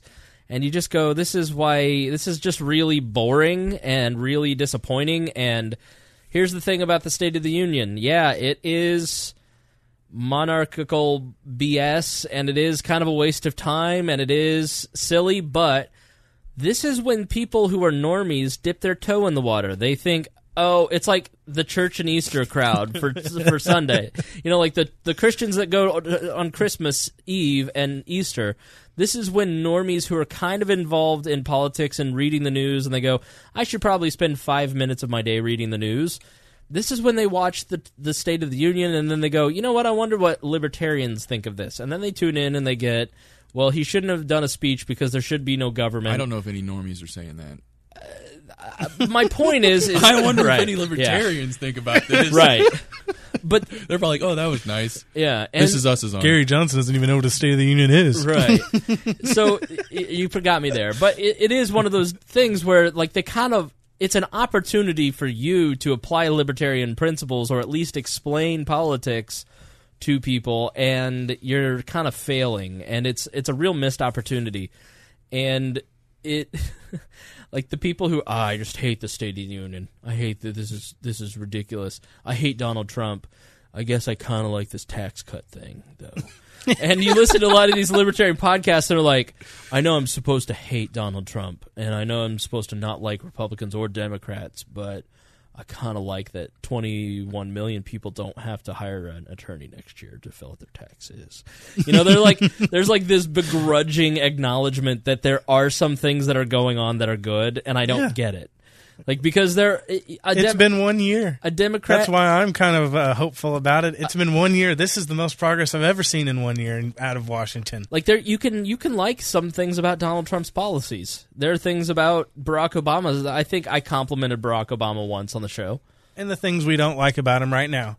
Okay, Right. I hear you. But uh, like we'll get to some of- spending and, and the and the wall and stuff. It's like or the Federal Reserve. North Korea, stuff like that. There later he in the speech, he we may will get he to has it. at least three more years to to deal with some of those issues. Right. In two years, if he brings up the Fed, you going to listen to that speech? Maybe, but I don't think he will. No. I mean, honestly, just seeing Nancy Pelosi and Democrats cry last night was kind of a treat. Uh, well, you can't take down the Fed, secret powers of the Fed without first taking down the secret powers of the intelligence community, and that is exactly what he's doing right now. It's we'll we'll get to the memo in, at the end of this, but yeah. So he's going to simplify the tax code, uh, so less people have to hire accountants. Uh, no individual tax mandate tax. Uh, so basically, the uh, Obamacare The individual mandate's gone. Exactly right. You don't you aren't forced to buy. He basically called it a tax.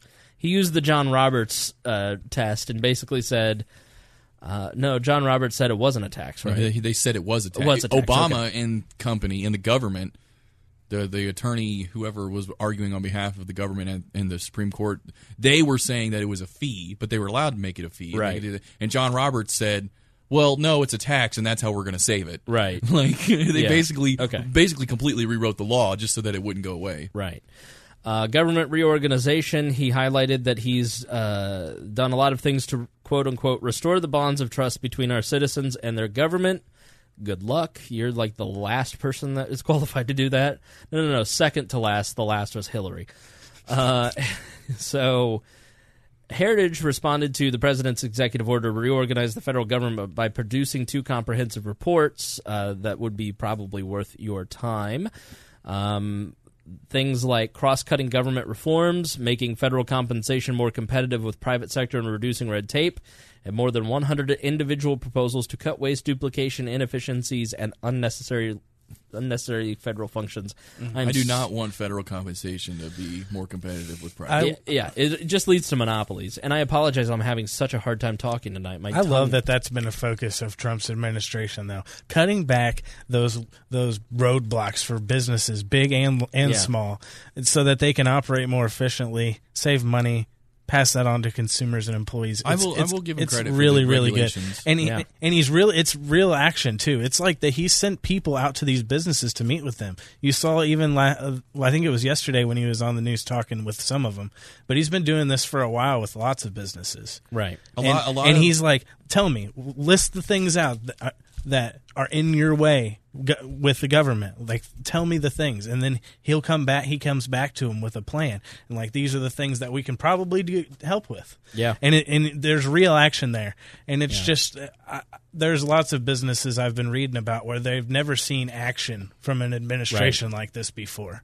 Where Yeah. usually they'll they'll talk to him or or tell him things, but they'll never take the the, the follow up and, actually do it. With Barack Obama, there was always an uncertainty of what the government might do Yeah. because he might place a regulation on you. Yeah, and that was his that was his way to address all of these societal ills. Yeah, was he just punish it. Make another Punish it. bureaucrat take gives Right. giving other bureaucrats some power.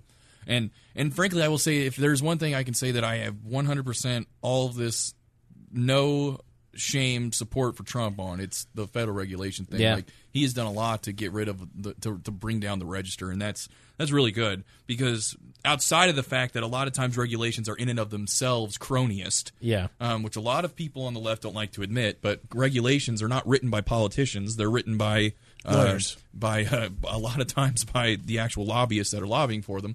For- Um, for big businesses to keep small competitors right. out of the marketplace. and, and that and that's that's a big reason for a lot of regulations. So if even if you ignore that aspect of it and say, well, just look at just the burden of following them, you know, just dumb stuff that you know maybe one thing went wrong one time 30 years ago. They passed a regulation to prevent that from ever happening again and it never actually would have happened again regardless.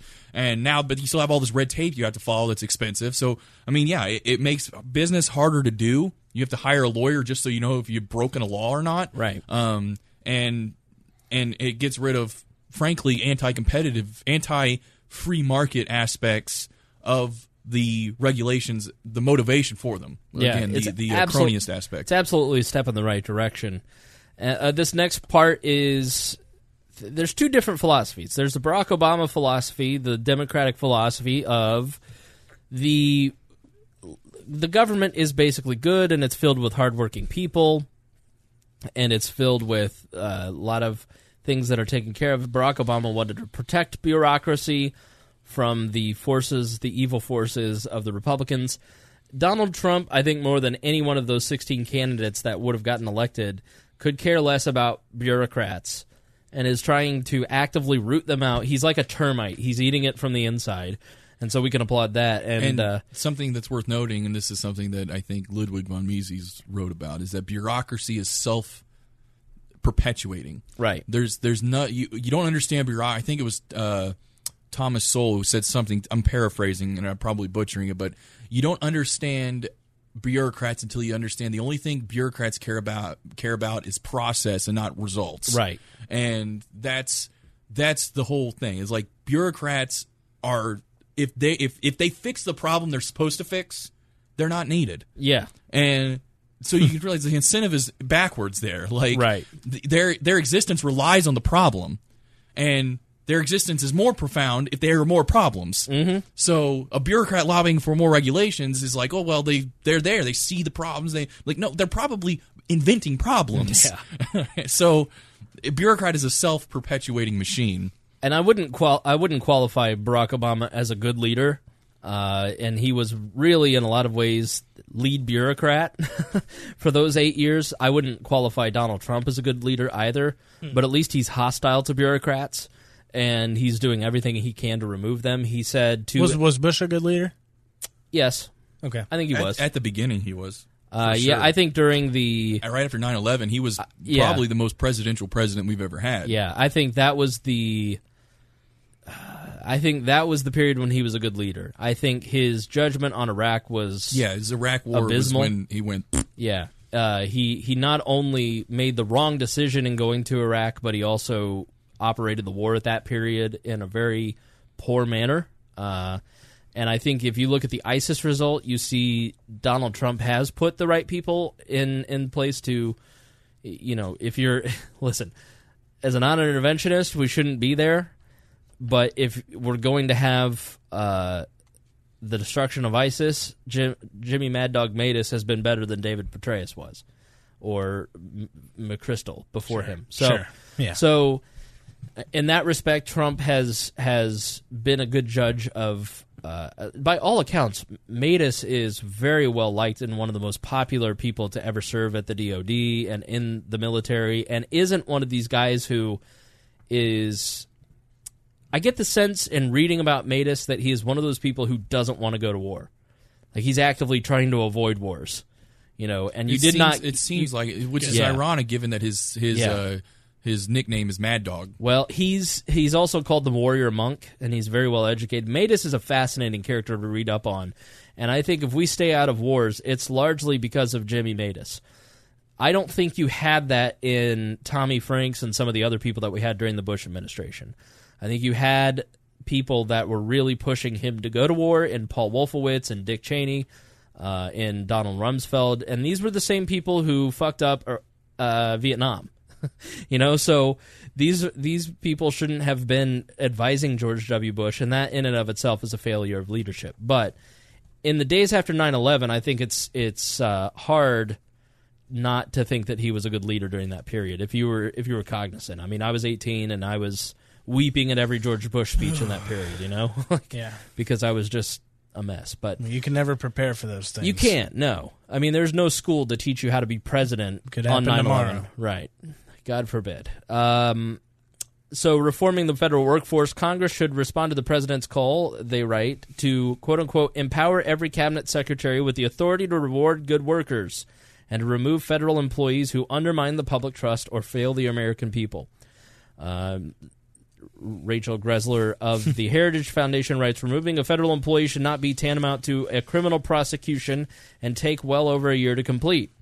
It should be less burdensome to remove federal employees, and the federal government should become more competitive and result in $300 billion in taxpayer savings over a decade.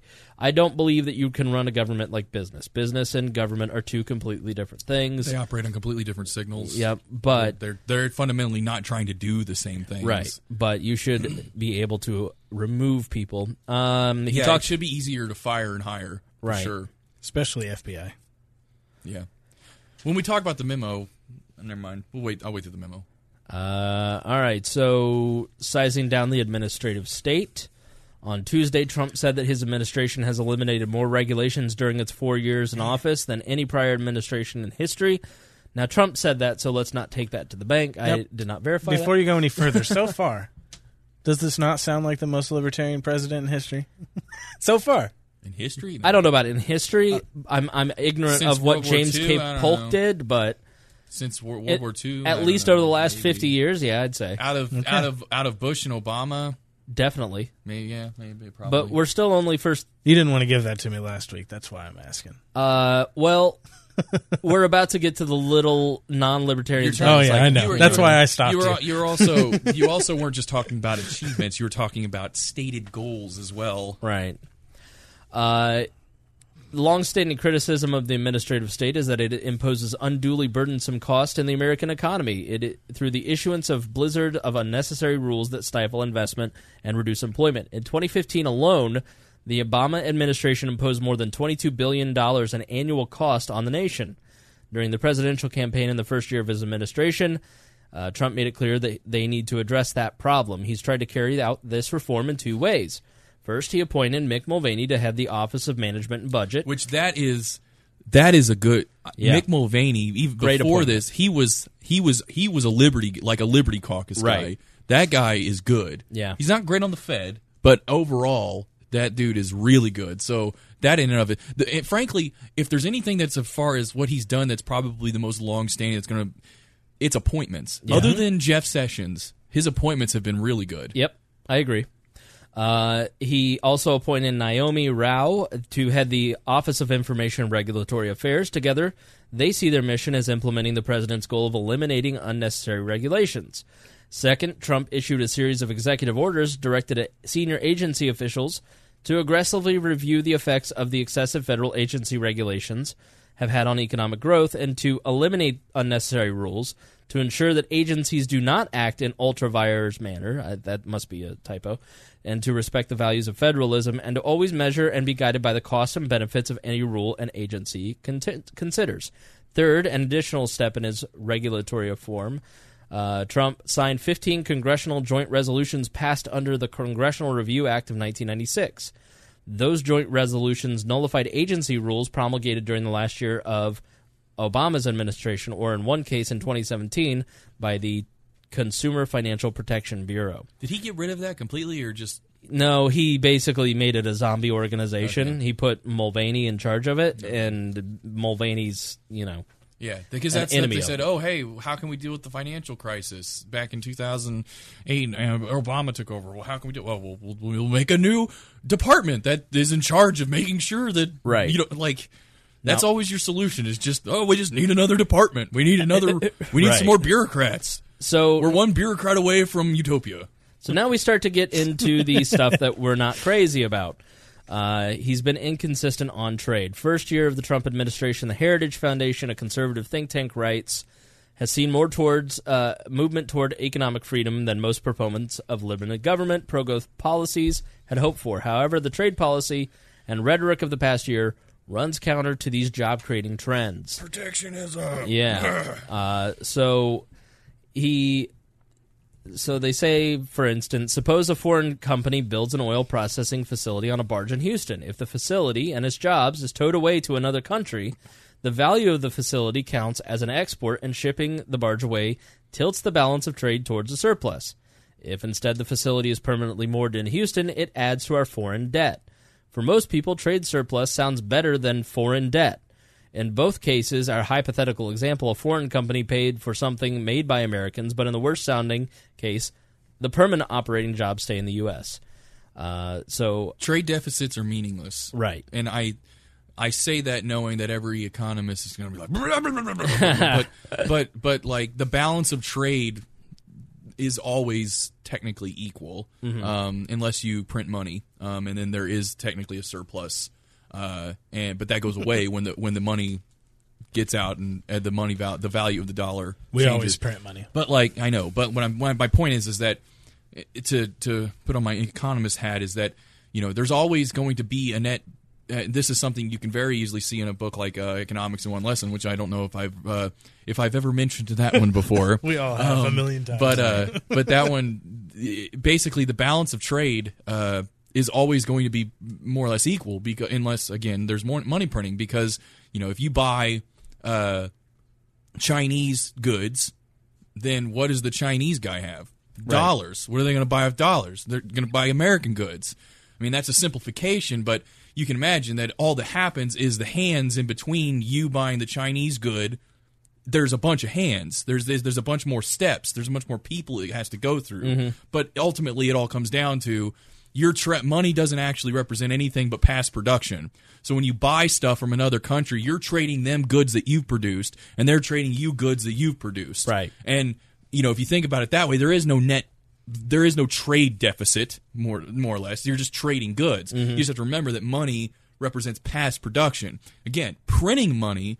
Re, re, redu- if the Fed just printed a million dollars and bought some Chinese good, they're actually going to work end out better at the end because the by the time the Chinese start spending all that money, it's going to actually become devalued, and they're going to be able to get less with that than we were able to get from them. Right. But after they've done that and the value of the dollar evens out, it comes back to this parity thing. So trade deficits, which Trump likes to talk about, and economists in general. I think like to talk about. and Maybe I'm radical for saying that the trade deficit doesn't matter because technically it does in a political sense. But uh, it, it ultimately economically speaking doesn't matter. Right. And you know, if you're a free trade guy, then you have to. You, those mercantilism, but back during uh, pre Adam Smith days, was one of their big things was about the balance of the net balance of payments. They wanted more gold in their country than out of it, Right. Because they fundamentally didn't understand what trade was, and that's that's really what a, somebody talks about trade deficit is doing. They don't really know what trade is. Why are you laughing, Galt? I just like Just- listening to just Creighton the talk autism, sometimes. The autism flowing out He of his just mouth. kept going. Yeah, it's It great. was like though. three stories in a row. I know. It was like, can he not? Can he not move to New York? This is great. This is this is uh they were all relevant. They were Yeah, all they were. related. Absolutely. Yeah. Uh, he's going to seek a UK US trade agreement. Um, Ooh, good. Trump briefly mentioned, which is ironic that it was briefly uh, about pointing excellent originalist judges. Oh yeah. Uh, that he's remaking the judiciary to the to date, the Senate has confirmed 13 courts of appeals judges, more than any U.S. president in history.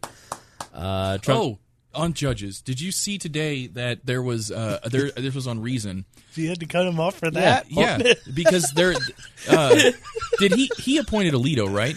Uh, no, that was Bush. Okay, no, are you no, sure? it was it was Yeah, yeah, yeah. Roberts and Alito. Okay, Yeah. so uh, Gorsuch, uh, he there. So there's a case in front of the Supreme Court right now um, that they're taking arguments, and I'm going to butcher the facts of this case, but more or less comes down to a woman or a guy, uh, somebody rented a car, and then they let their friend drive the car without actually having them on the rental agreement and that guy got pulled over and they searched his uh searched the car and they found heroin and some guns in the trunk. And the guy who drove the car is basically it's all the way to the supreme court now. They wanted to throw it out saying that they didn't have a warrant to search his car. And he didn't give and because so they have to throw all that evidence out. And the government's like well it wasn't actually he wasn't on the rental agreement and all this. And like so he doesn't have the rights to that property. And so there's this argument going on amongst gorsuch and alito. Right. As to what definition of property right are we allowed to interpret here. Gorsuch wants to say that Fourth Amendment rights apply to anyone to, uh, to whom has a title to the property, even if it isn't like explicit. So, like the person who actually owned the property was the rental company, but they gave title to the person to drive the car. Right. That person did not give any physical title to this guy to drive it, but Gorsuch wants to say he still has the Fourth Amendment right to say you can't search this vehicle because Right. I am currently basically if you have control over property at a given moment, you have ownership over it transfer until, of ownership. finders keepers. until until someone who has a better claim to that ownership Comes back and along. wants So if that. that girl with the uh, came along or the rental company came along, they'd say, "No, you get out of the car. It's our car." Right. But he was there, and they so Gorsuch wants to say that this property ownership exists. And Alito does not because this would be this would be a new definition of property under Fourth Amendment law, as far as I can understand mm. how the how the case is turning out, and this would actually throw out a lot of other types of these cases, and they would it would be a very very big interpretive step for defining property rights, and Alito knows that, and he doesn't like it for some reason, Yeah. and Gorsuch does. So Because- if you're a law nerd, that's something to to watch. because Clarence Thomas, Scalia, and Gorsuch now uh, always were very strict originalists, and I always got the sense from Alito and Roberts that they were always going to go liberal the longer they were on the court, mm-hmm. and those were both Bush Bush picks. Uh, so. Yeah, Gorsuch is definitely a huge win. I mean, somebody who's been published in the Cato Journal. I mean, he's yeah, big big win and for libertarians.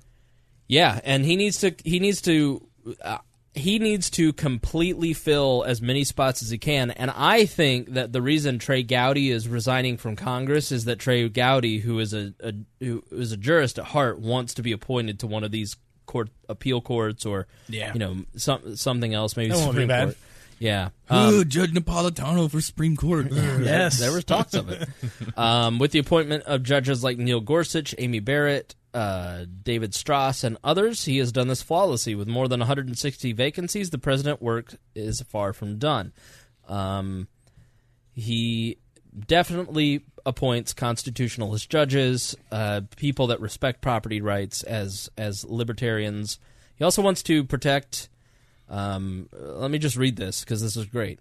President Trump correctly praised the constitutionalist judges he has appointed, appointed and continues to appoint. He, he also highlighted the defense of the right to bear arms under the Second Amendment and protection of religious liberty under the First Amendment.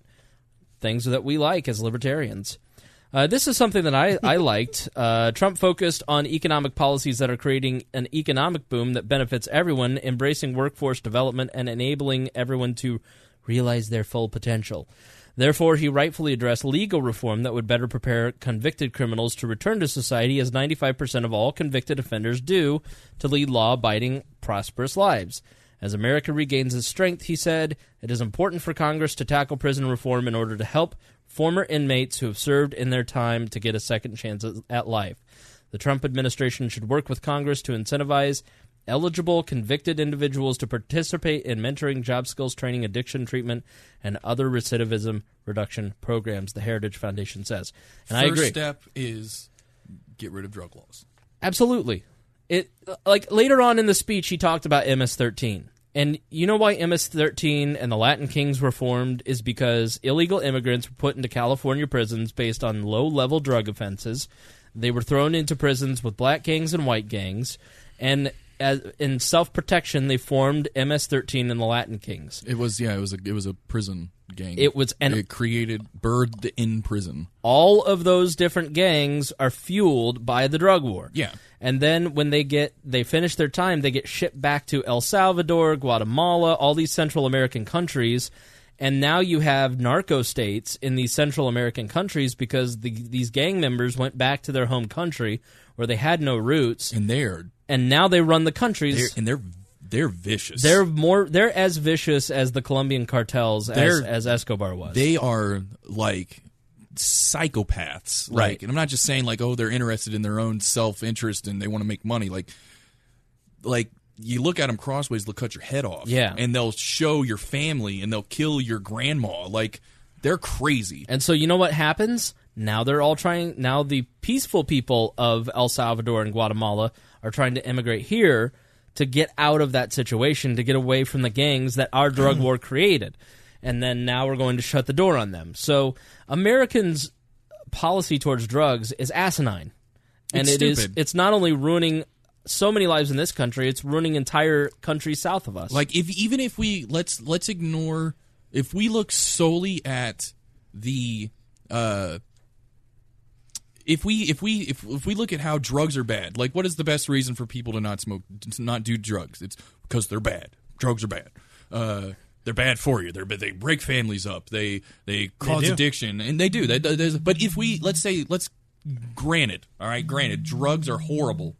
Um, they're not more horrible than the crime that prohibiting drugs has created. exactly right. And that's fundamentally, to me, a cost benefit analysis that I don't think it, it should ever be ignored, and I think is ignored um, to a large extent. I mean, and, and even if if we go past that, the criminalization of drugs has created a problem amongst using that just creates epidemics. Like the opioid crisis is prop. I'm, I mean, I'm not an expert on this stuff, so take my what I'm saying with a grain of salt. But I would not be surprised if the opioid crisis, in and of itself, could you could say fundamentally it is a result of the the criminalization of drugs. Right. Like the opioids themselves are probably illegal to a large extent. I don't know how many of them are actually get, got through prescription, but like the fact that they can't like smoke weed induces them to do harder drugs. Right. Like there's a, they've made those connections. No, the, the once once the Nixon administration, which Ehrlichman freely admits that to win re-election in '72, they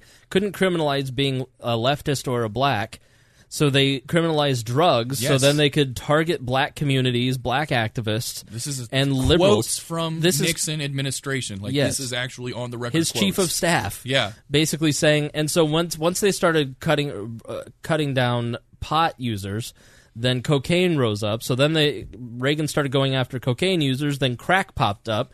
Then they started going after crack, and then meth popped up, and then they started going after that. And then you had the opioid addiction that we have now. I mean, it's it is a never-ending cycle of stupidity that we've got to get out of at some point. And I mean, and it's great that that all of these states are starting to legalize. Dude, here in Indiana, they just are about to legalize CBD oil after Yes. a one-year, pr- uh, and they're and, And, they're- industrialized hemp. you Industrialized Listen. hemp. We're you are going to drive past a cornfield now and see hemp plants growing there. listen.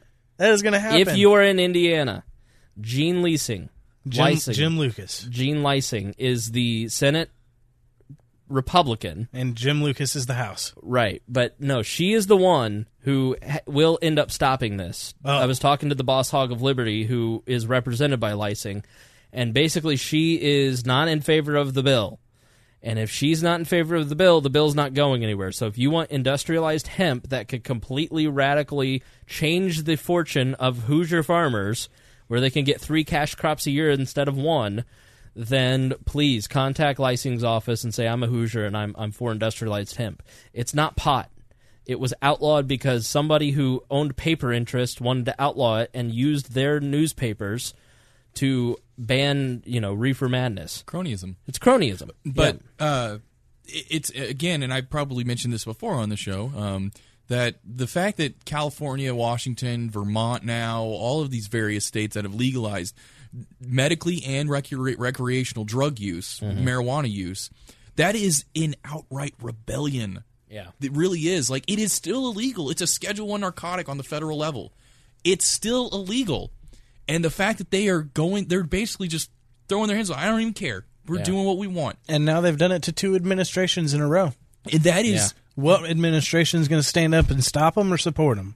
I can't. That's what is it. Which way is Trump going to go? Oh, he's this? already he's already said. Jeff Sessions is already Sessions said has said. Yeah, but Trump you can stop Sessions. Eh, maybe, Mm. but but regardless, this guy, th- or this this this this situation is straight up. I mean, it's nullification, frankly. Right. Um, but even if you don't want to call it that, it is absolutely in opposition to the concept of federal supremacy of law. Like Right.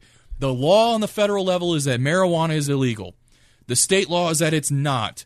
The states are letting people do it in the state when the feds say you shouldn't be allowed to do this by federal law. Like it's it's Right. amazing to me. And and and the people now, now the people who are supporting the most for keeping it illegal that they're basically supporting their anti-states rights is the right. Right. Like It's- it- conservatives. It, makes no sense because they just can't. It's they're beholden to boomers who think that drugs are bad. Okay, uh, so giving inmates a second chance, something that we're all for. Uh, now we get to immigration. Uh, so he called for an end to chain migration, which is basically, you know, your nuclear family. If you immigrate here, you get accepted here. You can bring your nuclear family. That's but he claimed that you could bring cousins and aunts, true. and that's not true. Uh, that was one. that would take. I think they they that some lawyer posted about how long it would take. Well, he was also saying you could just marry someone and then bring them with you, right. and then he wouldn't allow that anymore. Uh, and the because that's how people are getting around it. That it's a common theme in movies. I mean, you marry someone so they can live here. He also wants to end the diversity lottery where, listen, we have too many Brits and we need more Pakistanis, so just let a, a person from Pakistan in. Obviously, Donald Trump would be fundamentally. Uh, the diversity lotteries help bring brown people here, so he's not in favor of it. Uh, the U.S. immigration system gave out 72% of its green Or, card or in- why why do we have to look at it that way? because that's the way that it is. Why why can't it be When you- this is this is choosing certain minorities instead of choosing people as individuals, and that is why we should not want this policy. What about the diversity lottery is about choosing individuals. It's about choosing people from certain countries to meet diversity quotas. Right. First off, second of all, second off, when you really boil down the right's argument for building a wall, it is to keep brown people out. They don't want to build the wall for It's to keep Norway. anyone They out. want to keep No, people. No, you're not building a true. wall between the United States and, and Canada. Pakistan, or yeah, or Canada. Canada. You're building between the United States and Mexico. It's easier for the Canadians. Literally, while we were doing this podcast, the Canadians are changing their national anthem to be more gender neutral. If if Okay, they're more likely to let terrorists in on the northern border into Canada than the Mexicans are. If so, if you're going to make a national security argument, the the diversity loving Canadians are much more friendly to people from Chechnya. Are, do you, do you think Mexicans that Trump's a, a, uh, uh, against building a wall all the way around America? That's a good point. You got me. if you want You him to, me. he's going to do it. He will. It's going to be a beautiful wall. Uh, It'll be a great wall. I saw- That's what he said. A I saw- great wall. I saw Michael Che from Saturday Night Live. He's the the black anchor on the Weekend Update. And if you get a chance to see him live, he's a great comedian. And he's just like, "What if we like the wall? What if we like?" Fuck that! A beautiful wall. he's actually not as anti-Trump as you think, but he's uh, he's the head writer for SNL, and he's not that anti-Trump. And Michael Che is a great Twitter and Instagram follow. She's like, what if he finishes that wall and we just like, God damn, he made a beautiful fucking wall. uh, so he said, uh, let's see here. Um, uh, 72% of the green cards in fiscal year 2018 for family based or diversity reasons. At the same time, the system allocated only 12% of its green cards for employment based reasons. Galt. So I mean, let's let's the the immigration problem. Let me let me kind of finish this up, and then we'll kind of do the whole thing. So, uh, let's see here. Uh, for some perspective, U.S. lawmakers always look at the immigration system of Canada and Australia. Those countries strongly value merit based and economic based immigration. In Canada, in 2016, they gave out 26% of permanent resident visas on the basis of family and 52 on economics. Australia gave out 33 for family and 67 for economic. In the past time, in, in the past time for the U.S. to embrace, it is past time for us to embrace a merit-based economic system, and that is one of the things that he is really pushing for uh, in his. You mean capitalism?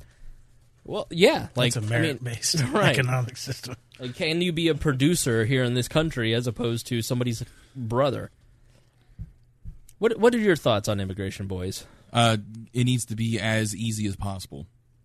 And why is that? Because free trade always works and is better for everyone, always and forever. I agree. Yep. And the argument that I've heard against this is not a free trade argument, even though I'm sure the people who argue it are anti free trade. Um, it's that, oh, that's all well and good, but they don't vote right. Right. And it's like, Which was the the Greg Lynn's argument was Right. that we can let them here to be participate in Right. uh, e- economically, but I don't want to give them the right to vote unless they're libertarian. right. And, and, you know, I mean, which I'm, there are no I'm easy not a- solutions. and you know what? Maybe you're right. Maybe you bring a bunch of maybe they don't like it and they vote to make everything more liberal. Maybe. Maybe though they also come here and they realize that all the opportunity that they've been given is great and they don't want to lose it. Um, and they switch. The problem is with with thinking about that you can say anything about this large class of people is that you have to have a supreme arrogance and hubris to think that you know how it's all going to turn out. Right. And I fundamentally disagree with the idea that we should be making decisions about something like this about the free flow of essentially goods because labor And is what- people. yeah people i mean their their labor is what i'm talking about specifically obviously i want them to have you know the cultural exchange and, and their own lives and all that stuff that's all great and important. Um, but if we're talking about it from a policy perspective you know everybody's always worried about labor. They want to make Right. sure that they like one of the reasons they don't want them to come over is because they don't want to lose their they took our jobs and we don't want them to do that and all this stuff. But like Yeah, I wish the I wish the right to travel would have been explicitly enumerated in the Bill of Rights, Mm-hmm. so that you know they wouldn't even be able to license cars and stuff. Right. right it's Because you great have a right to travel. Great point. You should, because but if, because if- it's if- not in there, they can if- regulate anything. Yeah. And, and libertarians, I think libertarians are actually more split on this than uh, than I think people realize. free trade? Uh, no, not free trade. Uh, immigration. Yeah. Oh. because I think there's a lot of people, the the Hoppians, I would call them, that are explicitly anti free movement of people. Like Right. they don't think you have any right to immigrate. And that is true under a Hoppian system because Hoppe was an anar- is an anarchist who believes that if there is no government and everything's privately owned and you have complete control over your private property, then that means no one can freely immigrate. And that's true. But we don't have such a system. Right. We have public property. Roads are not owned in private.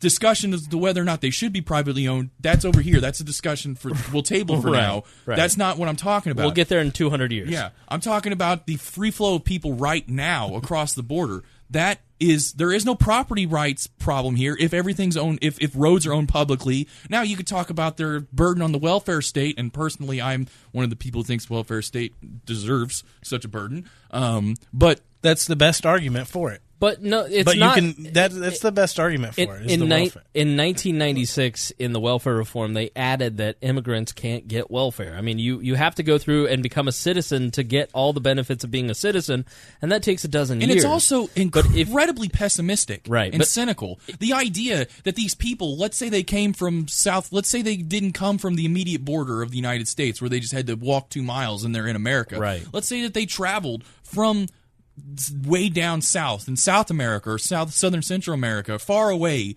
you know, like that's not easy. Like you can't just do that. Right. You have to work. They're not in a moo riding Right. around on a on a on a one of those scooters going beep beep. Right. like get You out have- of my way, train. You have to work. You have to plan. You have to float me across the Rio. Like, like it's not like they're just like, oh my god, we're gonna go to the land of milk and honey that is America, and we're gonna live off of the government. Right. Like that is cynical. That's that's cynical to even think that. I don't even think the evidence supports that. I'm pretty sure propor- per- percentage wise, there's fewer immigrants, people who have eh, like direct immigrants on wealth in, in the welfare system than white people. It- and like absolutely true. and and The Cato Institute has proven that. and and it's like you're that's not an argument. That is that's that's an argument from prejudice. Mm. Yes. Fundamentally, it's an argument from prejudice. It's an argument that one time you heard from somebody and it sounded good, and so you keep repeating it without ever verifying the fact that that may or may not be the case. But- if you were saying, I don't want immigrants to come to this country because we have a welfare state, you don't know what you're talking about. Yeah. And when I hear that, I immediately know that our conversation is done when we're talking about immigration because you are uninformed. It is illegal for an immigrant who is here illegally to get any welfare benefits. They have to be a full citizen of the United States, and that takes a dozen years to do. Seven And years. ten thousand dollars. It's Yeah. it's a long process, and by and large, immigrants to this country are more entrepreneurial. They are more. They're harder workers. they and could get Obamacare. That's a that's a welfare well, okay, cool. that I pay for. not not anymore. That illegal immigrants come into my country and use. so How so are they going to get my Obamacare without money. Social Security? right. What? How are they going to get Obamacare without Social Security? You're talking about they can just walk into emergency rooms. Yeah. Yeah, but that ha- could happen before Obamacare. Right. Doctors aren't going to be like, uh, well, you know what? Um, Hey, sorry about that leg look- that yeah, got you've torn got a- off you've by a got, You got a harpoon in your chest, but I, you look like you might not be here legally, Do so I'm going to send you back. do you have that's any not how it- papers? that's never how it's worked. Ever. ever. Uh, so he had a, f- a four pillar plan on immigration and roll call. I tweeted on WAL underscore politics, which is uh, a, a site that I, I basically do a lot of prep work. I put all my prep work out there. Check it out. Uh, but I retweeted these from roll call that night. Uh, the first pillar of his immigration plan will be offering a path to citizenship for 1.8 illegal immigrants brought to here at a young age, three times the amount of DACA. 1.8 million. One eight, 1.8 million is almost three times the amount of DACA, the, the what we would call DACA kids now. And arguably, that's the opposite thing that he ran on. Exactly right. Uh, the second pillar, securing the border. That means building a wall on the southern border and hiring more border agents, Trump said. The third pillar, ending the visa lottery, a program that randomly hands out green cards without any regard for skill, merit, or the safety of our people, Trump said. And the fourth and final pillar, ending chain migration, limiting sponsorships to spouses and minor children. And if you are one of those people who think that he created chain migration as a racist term because people were brought here in chains, stop repeating that. You're an idiot. Okay, so Yeah, but like I was saying a minute ago, some guy, some lawyer said that to the cousin argument, um, that chain migration, you can bring your cousins and stuff. It's Yeah, actually, he- if you did that, if you tried to bring like your cousin and your aunt, your uncle, and like, it actually would take something like a hundred years, Right. Like to do that. The left went crazy because he began his segment on immigration, telling a story about MS-13 killing a young girl, and they they claimed that Trump was trying to set up all immigrants as if they are all MS-13 as a way to persuade Americans to believe that all illegal immigrants are MS-13. And I'm sure that within a certain segment of the population, that is the case, and that may have been his intent. But I think most Americans are smart enough to know that illegal immigrants, by and large, most adults have met immigrants and have worked with immigrants and know that they're not MS 13. So stop pretending that we're all feeble minded children that need you to protect us from the truth.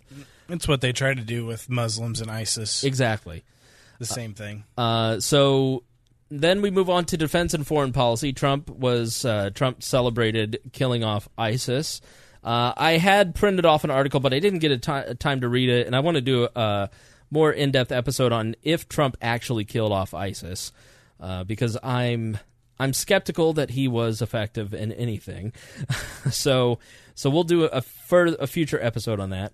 Um, then he talked about rebuilding our military as if somehow our military is decrepit and dying. We have, and we have never cut spending to Ever. the, to the military. Like I don't think ever.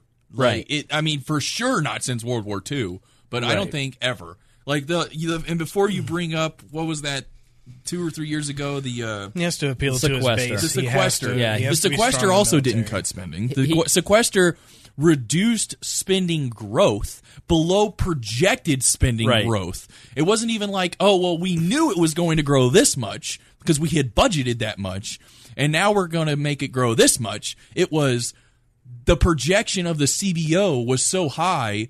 And he's and the sequester reduced it below that projection, and they called that a spending cut. That's that's Yeah. what that's what that's the best example of Washington speak. Yeah. When you reduce spending growth, that's a spending cut. And and Mick Mulvaney actually has a talk where he talk where he, where he uh, the thing where he talks about this. He says, if you reduce spending growth uh, below the CBO estimated CBO growth, uh, spending growth, you're still net increase in spending, mm-hmm. and it could even be more than inflation. That's considered a spending cut.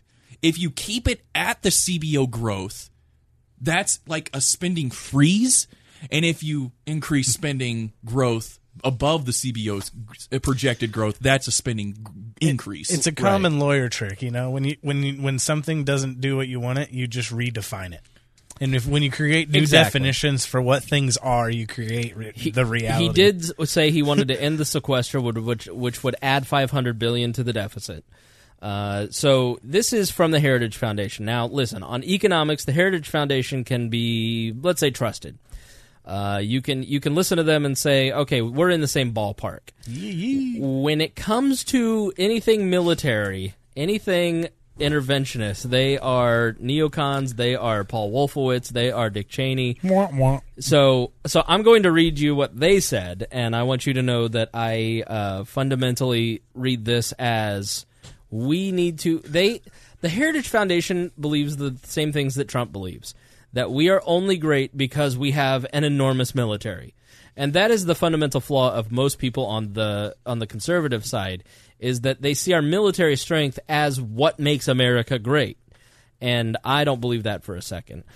Uh, severe cuts, budget cuts over the last eight years, and constant deployments for the last 26 years have not been kind to the military. They say ship crews are tragically undertrained. Air Force fighter squadrons and Army brigades are not ready. They are too small. Ready for what, Galt? the Army, Navy, Marines, North Korea. and Air Force are smaller today than they have been in over half a century. Well, the reason that we have less troops is because technology is better, and now we have drones. We have more drones. Right. Yet America's interests are under threat every day by challenges like North Korean intercontinental ballistic missiles. Which what is what are the Marines going to do about ballistic missiles? The aggressive postures by Russia and China, which are just that posturing. That's why President Trump calls to fully fund our great military. Uh, but there is a hiccup. In order for the military to actually get the funds, Congress must act. First, to find the overdue agreement on 2018 defense funding, and then to approve the money that the president requests for 2019. The longer they delay, the greater the danger to our country. We still spend more on the military than every other nation combined. We're fine. Everybody chill out. The the reality is that we have less hot wars than ever before because we have uh, uh, the internet age has brought about greater connection between peoples of various nations and the political will for war. Where in 198 in 1914, everybody's like, "Wait, what? Uh, I just read the newspaper. We went to war last week." like that's not how it works anymore. We're very much in control of our government more than they were even hundred years ago when Woodrow Wilson was in charge of the government. So Well, back then they had to draft. You knew when there was a war. You knew- because yeah. young men had to line up and go. Yeah. Now it's there's a war. There's He- a war on for some control over something, and it's just fought with robots. he And calls missiles. He calls to modernize That's and not true. It's fought with people too, but not nearly to the extent Not that it really. used to be. Just small squads. right. Not The- not not armies. He also said we need to modernize and rebuild our nuclear arsenal. I'm sorry. Uh, whew. uh, to modernize and rebuild our nuclear arsenal, hopefully never to use it, but making it so strong and powerful that it will deter any acts of aggression. Um, they say our, our our arsenal is aging, the infrastructure decaying, the scientists retiring, and if we are not careful, our nuclear deterrent will be jeopardized. I am a We have not tested a nuke since 92. our ICBMs are 48 years old. Our sub launched missiles 28 years old, and some of our bombers are 58 years old. We must invest in this critical area, says the Heritage Foundation. So I may come down on the side of it's probably good that we have nukes. Mm-hmm. Um, and it'd be nice to have modern modernized nukes. I don't recreational know. Now I don't. I don't. Now I don't. Mick nukes for Yeah. your backyard. I don't know. Yee yee. I don't- We'd be real safe then. I don't. I don't know. Now that being said, I don't know. They say it's 48 years old. That could mean nothing. They could be perfectly fine, Right. Um, and it's just a, a tactic to get people to spend more money on it. No, that's what they do when they buy those missiles. Is the the the companies that manufacture them put an expiration date on them, and then they say you can't use these after this date. You must purchase new ones. So so so the government gets incentive to use those missiles before their expiration date because they're it's use it or lose it basically. Well, I'm just saying, like they, when they say these our nuclear missile ICBMs are 48 years old. Yeah, Yeah. maybe they say there's an expiration date, um, and but maybe it could be that they literally are just they're not guaranteed probabilistically as safe. if- Right. so I, I'm not a, a, a, a missile expert, so I don't know. Um, my point is, is that until we get to a state of affairs where we don't have frankly if when society has advanced enough i guess in a social and a psychological sense that we can be assured that there won't be nuclear war Right. the only deterrent to nuclear war are nukes which sounds ironic or sounds counterintuitive but i mean it's you know it even goes down to game theory it's like it's a uh, um, a Nash equilibrium. Like it's mutually assured destruction. And you know, I, I mean, it sounds really bad when you say it like that. And I know a lot of libertarians don't like the idea of governments having any access to violent mechanisms of any kind because they're the government or whatever. But Right. but for me, like that's not the. I mean, we live in a certain world right now, and. I don't know. Like I'm not I'm not out here trying to say that we need to give more money to Lockheed Martin to just up the nuke production to 20 uh, you know, to 20, 20 nukes a day or something. That's not what I'm saying. Um, but uh, if you ask me on principle whether or not I support the government having nuclear warheads, I'm okay with the United States military having nuclear warheads. Sure. I would like mechanisms to make sure they don't get misfired or something, of Y- course. You can argue that the nuclear age has been a more peaceful age when you compare the wars of the past 50 years to the wars of There the ha- first 50 years of the 20th century. there hasn't been a world war right. since World War II. It's after those certainly two- not been peaceful. it's not been peaceful Right. and there has been conflicts that have spanned many countries but you know i i'm not an you support on- the global monopolization of power. no That's what that's what you're saying. no i'm not Yeah, because you're saying that you like that we have nukes and no one else is allowed to have. that's nukes. not what i said at all i want everyone to have nukes Don't look at me to save you. Oh, I- you want me to have nukes? no i want every government to have nukes Oh, just government to have the monopoly on it. right now in Right the current now. state of affairs yes because no one else has an organized military Was it different ten years ago? no So this is an ongoing status quo. right now as in the sense of we're not in, As in- the projected utopia that we would hope that's what i'm trying to say Right. i'm saying that as the reality of the world right now Reality the best is we're better off no with government monopolizing control over the power. We're safer because the United States has a monopoly of force Okay, in the so world. we when it comes to something like nuclear warheads, you're talking about something that can literally destroy every single human being on this planet. And the deterrent to nuclear war, and this has historically been proven true, and it's theoretically true. Like I said, it's a Nash equilibrium. The deterrent to nuclear war are nukes. If one person has a nuke, one group has a nuke, one state has a nuke, there is, for example, the only time I think since it, you know, ever since the invention of nukes that there was one world power that had a nuke, it was when we had two of them and we dropped both of them on Japan. The two of you are why nobody should have nukes because all Galt does is trigger you, and then you from orbit fire nukes at him, and then he.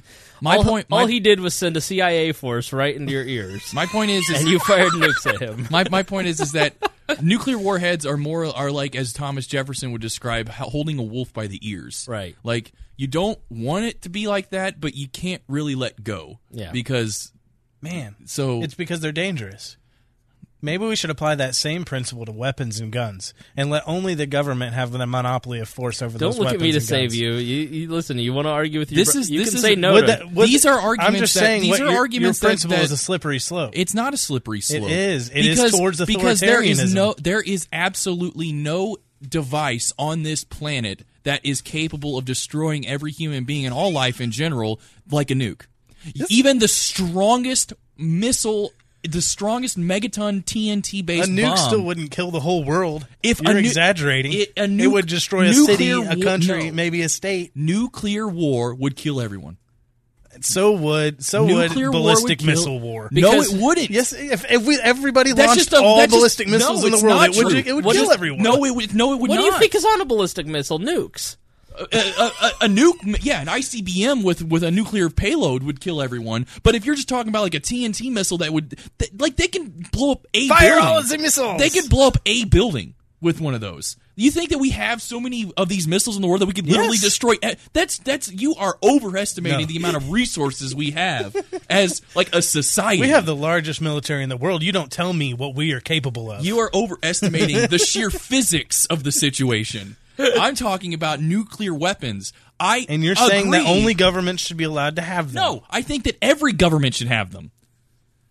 Every But government only government. them. Maybe, maybe right now it's Elon only Musk government. shouldn't be allowed to have a nuke. Right now, maybe it's only government, but at some point, yeah, maybe it could be. It it could be uh, individuals. It could be. I, I'm I'm trying to say that the deterrent to nuclear war is for everyone to have nukes. It's been a long time since I've lost control of the show. But before. but everyone can be us. That's okay. Chris Spangle and I, and you have a nuke. You're not going to nuke me because Chris Spangle's going to nuke you back in revenge. If if somebody was, I mean, had- if hope. somebody had the where, you're you're putting me in this position of having to defend something that is re, re, that is incredibly absurd. You put yourself in this No, position, sir. because no. You're the one that's sitting here saying that government should have a monopoly of force. No, you're the one. The government is a monopoly on force. That's already the government already has a monopoly on force. and you're defending That- it. in reality. You're saying it's made us No, safer than I'm we've not- ever been No. in history. Let's stop. For stop. first point. First point. Am I defending the government as a monopoly on violence? No. I am stating that it exists, and that is the reality in which we live. Two, do I think that everyone should have nukes? Should, in like a moral sense, no. I don't think nukes are necessary in any way, shape, or form to any kind of end other than the destruction of civilization. But you probably couldn't afford one. so the market not. would create those people that would be able to have them. the market would automatically control those. things. Amazon nukes. Perhaps. But do I think that given the state of affairs that we exist in in our society right now, with the the social political landscape that exists in this world, do I think that mo- uh, governments should have nukes? Yes. Every government should have them because they deter people from using them if you have them. So then you don't want war with North Korea No. because you want them to have nukes. Sure. That's what you're saying. They already Yeah. have them. you They have- want I want North Korea a, a, a clinically insane man that runs a country just because he runs a country. Hey, he should be allowed we- to have a monopoly on nukes. You voted for him, not me. no, I'm talking Kim Jong Un. Oh, I thought you were talking about Donald Trump. You're saying that because he runs a country, he should be allowed the privilege to have a monopoly of force on nukes, and every country just like that. No matter how moral, no matter how right or wrong, or what political philosophy they So- believe in, they should have nukes. But You- I shouldn't. So what you that said- they have, a, Listen, they know you- what to do think better you- with them you than thi- I do. You think you're trying to say something profound, and you're not. What I'm trying to describe here is literally game theory. Like this is something that we have known that has existed for you know, like I said, it's a Nash equilibrium. Like these, it's not. A, it's not a matter of morality and principle. Like, oh, in this hypothetical situation, we had some clinically insane person had a nuke. Would you support that? That's not what I'm talking It's about. not a I'm- hypothetical. I'm- that is happening. North Korea has had nukes for a long time. You don't know what they have. Are do you right now feel like North Korea will bomb the United States? That that's irrelevant. Do you? Th- It's irrelevant to what we're talking about. It is relevant It is because irrelevant. because my whole argument is is that bombing other countries is prevented by those other countries having nukes. So you support we North Korea having nukes. We, we won't bomb North Korea, and North Korea won't bomb us. That's what I'm saying. So they it's should a have nukes. Yes, You support North. Every country should have nukes. so I don't because that's how you prevent nuclear war. It's in counterintuitive, but it's literally. It I is. hear. It is counterintuitive. I completely understand. That sounds absurd. You prevent nukes. You prevent nuclear You war gotta by put- people having nukes. I understand that. That No, sounds you're not absurd. saying people having nukes. You're saying government and nations are the only people that should have You're the trying nukes. to. You're, you're and you are you are conflating no matter two what they issues are here. No, North You- Korea is a nation. Yes, but you're trying to imply that my argument as to the ownership of nukes is limited to government. That's what when I'm said. saying in You said re- that's what's no, making us safer. I said in reality, right now, governments have nukes, and every one of them should. And because it At makes us some safer. point in the future, Because yes, it makes us because they prevent nuclear war. But not if individuals own them. That's that you're adding that on top of what I'm saying and trying Because to you're limiting it to just arguing. government. Because right now, no individual can have nukes. They maybe, maybe, maybe Elon Musk could. Maybe Elon Musk has the money. Have you heard about the find- Boring Company? He sold like fifty thousand T-shirts, and he said, "You know, once we sell fifty thousand T-shirts, I'll sell a flamethrower." Maybe, And then he started selling a flamethrower Okay. like two days ago, and you can buy a flamethrower Perhaps, now. perhaps, perhaps Elon Musk or Jeff Bezos That is- that is- has that has is- the has the resources and the that wherewithal to, to create to create to own nukes. Perhaps, but that's not the situation we live in right now. because it's illegal. Because I don't even government has a it is illegal. monopoly of force. I don't even know if it is illegal. It is to own a nuke. I No, don't it's know. got to be illegal. Are you I kidding me? I- uh, frankly, I'm not. There's got to be a law. Uh, maybe I, I we should have. People, they wouldn't even let that guy in we should Florida build peop- a rocket to we go to space. We should have people look at this, Jason, because I feel like it's probably like you can't like buy and sell uranium or something without a license or something like that. Jason says that if he had a nuke, he'd nuke both of you. I know It's been 230 episodes since we had a good Galt Creighton fight. I had to let him go. Th- but this is like this is how like this it's going to make me sound insane because I'm saying that we need everyone to have nukes, and I'm well aware that it to me it's like you're in between a rock and a hard place. My only issue was with you saying that because only governments own nukes, No. that makes us safer. no, you said that. No, I said because I'll clip it. I'll clip it and put it listen, on Facebook. Tonight. I said specifically. it, I said fine. specifically because governments because governments own nukes. We're they're not going to war with other governments. That's my point. You're trying to delineate specifically my use of the word government as being an implicit rejection of private ownership, and and I'm not even trying to But go it's down not that even road. true because not all governments own nukes. But the ones that the ones that do The own o- nukes do not bomb each other. The ones that do, the ones that, the ones that don't because own, they're allies. but the one but the that's not But he's true. saying, I mean, for the, a large part, I mean, the nukes. The United States and But Soviet sa- Union did not bomb each other. Why did they not bomb each other? Because they both had nukes. Everyone knows that. Does North Korea have nukes? Yes. We know that. Yes, they do. They have eight or ten, I think. They have nukes. And you're good with that. Yeah. Because they're not going to bomb us and we're not going to bomb They them. might bomb China. And China probably has nukes. China does have nukes. They're not going to bomb China because China will bomb them right back. It's mutually assured destruction. This is a tw- this is everyone knows this. All And right. I'm not only- arguing but, that. But, but what I'm saying is, is that if one group, one power, one world power has them, and another world power doesn't, there is a re- massive reduction in incentive for that world power to not use that nuke against that country. And when that happens, all hell breaks loose, All and you could have mu- world world world nuclear war. So Donald Trump then went on to talk about Iran. he talked about Iran saying, "When the people of Iran rose up against the crimes of their corrupt, di- corrupt dictatorship, I did not stay silent. A man, uh, the people stand with Iran, uh, and he wants to fix the Iran nuclear deal." Uh, then he went on to introduce a one to one point five trillion dollar infrastructure project. Uh, the however they write however it must be noted that in broadly deriding terms the nation's infrastructure is usually described as crumbling. Uh, he pre- he mischaracterizes it regularly. In reality the nation's major infrastructure is in satisfactory condition. The number and share of the nation's bridges that we were that were deemed structurally deficient, not unsafe, but not but demonstrating elevated maintenance needs, has declined by more than half over the last 25 years and now represents under 10% of the nation's total.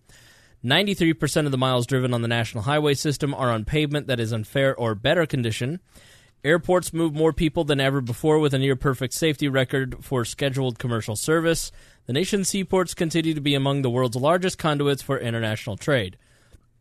So, in my opinion, uh, $1.5 trillion of added deficit spending to give to cronies of Donald Trump to create monopolies to build roads that we don't really need in the first place doesn't sound like a good idea. So I'm out on that. But we'll talk more about that in future episodes. When, when sure. did when did when did it become? I, I I asked this facetiously. When did it become out of vogue to reduce spending in one area to increase spending in another? Uh, I don't know. I mean, really, Bush, probably Bush. Oh, I'm sure it goes way back before that. Uh, of course. I mean, Reagan really overbuilt the military while cutting taxes and popped the deficits up. I mean, he was really the first to really, in the modern era, to kind of pop deficits. And then Clinton brought it all under control by doing a lot of deficit control, got us to a surplus at one point. We were alive when there was a government surplus. And the wars put us into these these massive deficits, and Barack Obama didn't get it under control. Donald Trump won't get it under control. But there's this Uh, like, and we're kicking that can down the road. Yeah, it's because like there's this idea that deficits don't matter. So who cares? The only all that matters is that we can make our payments. Right. Like and that's that's not a healthy way to to look at things. Like Mhm. that's just that's not healthy.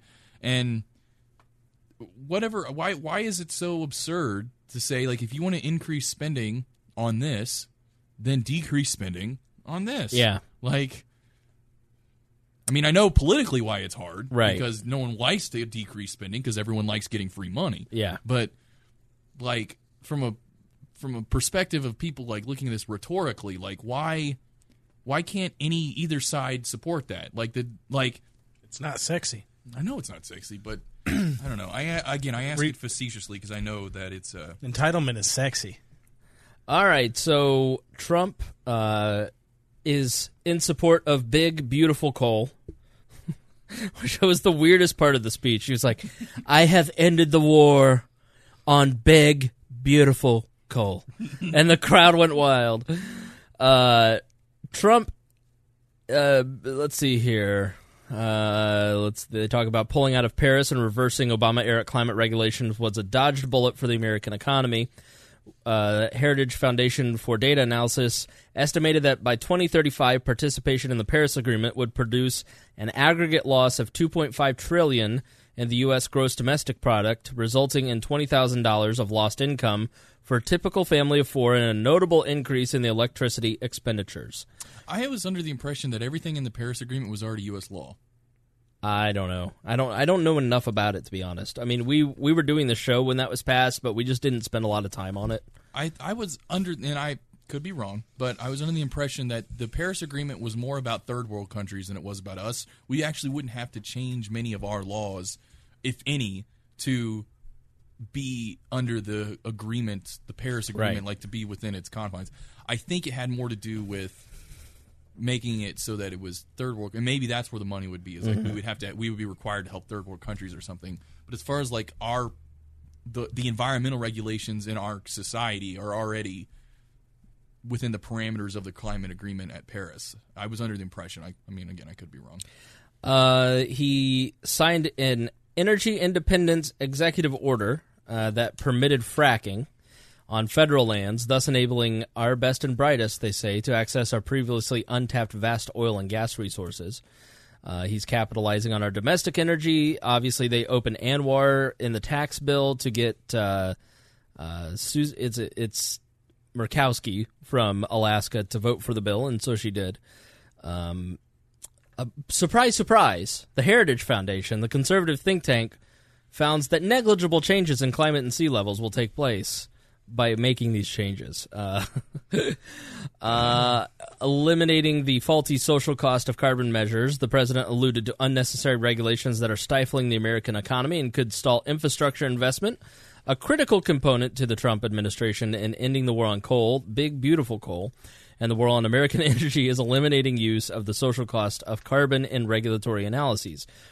Long story short, when it comes to these carbon exchanges, the they're and I'm not a, a, a, global warming denier. Like you can just look with your own eyes, any video, to watch any climate scientist, go can- up to the North Pole and watch huge chunks of Antarctica and Greenland falling into the ocean.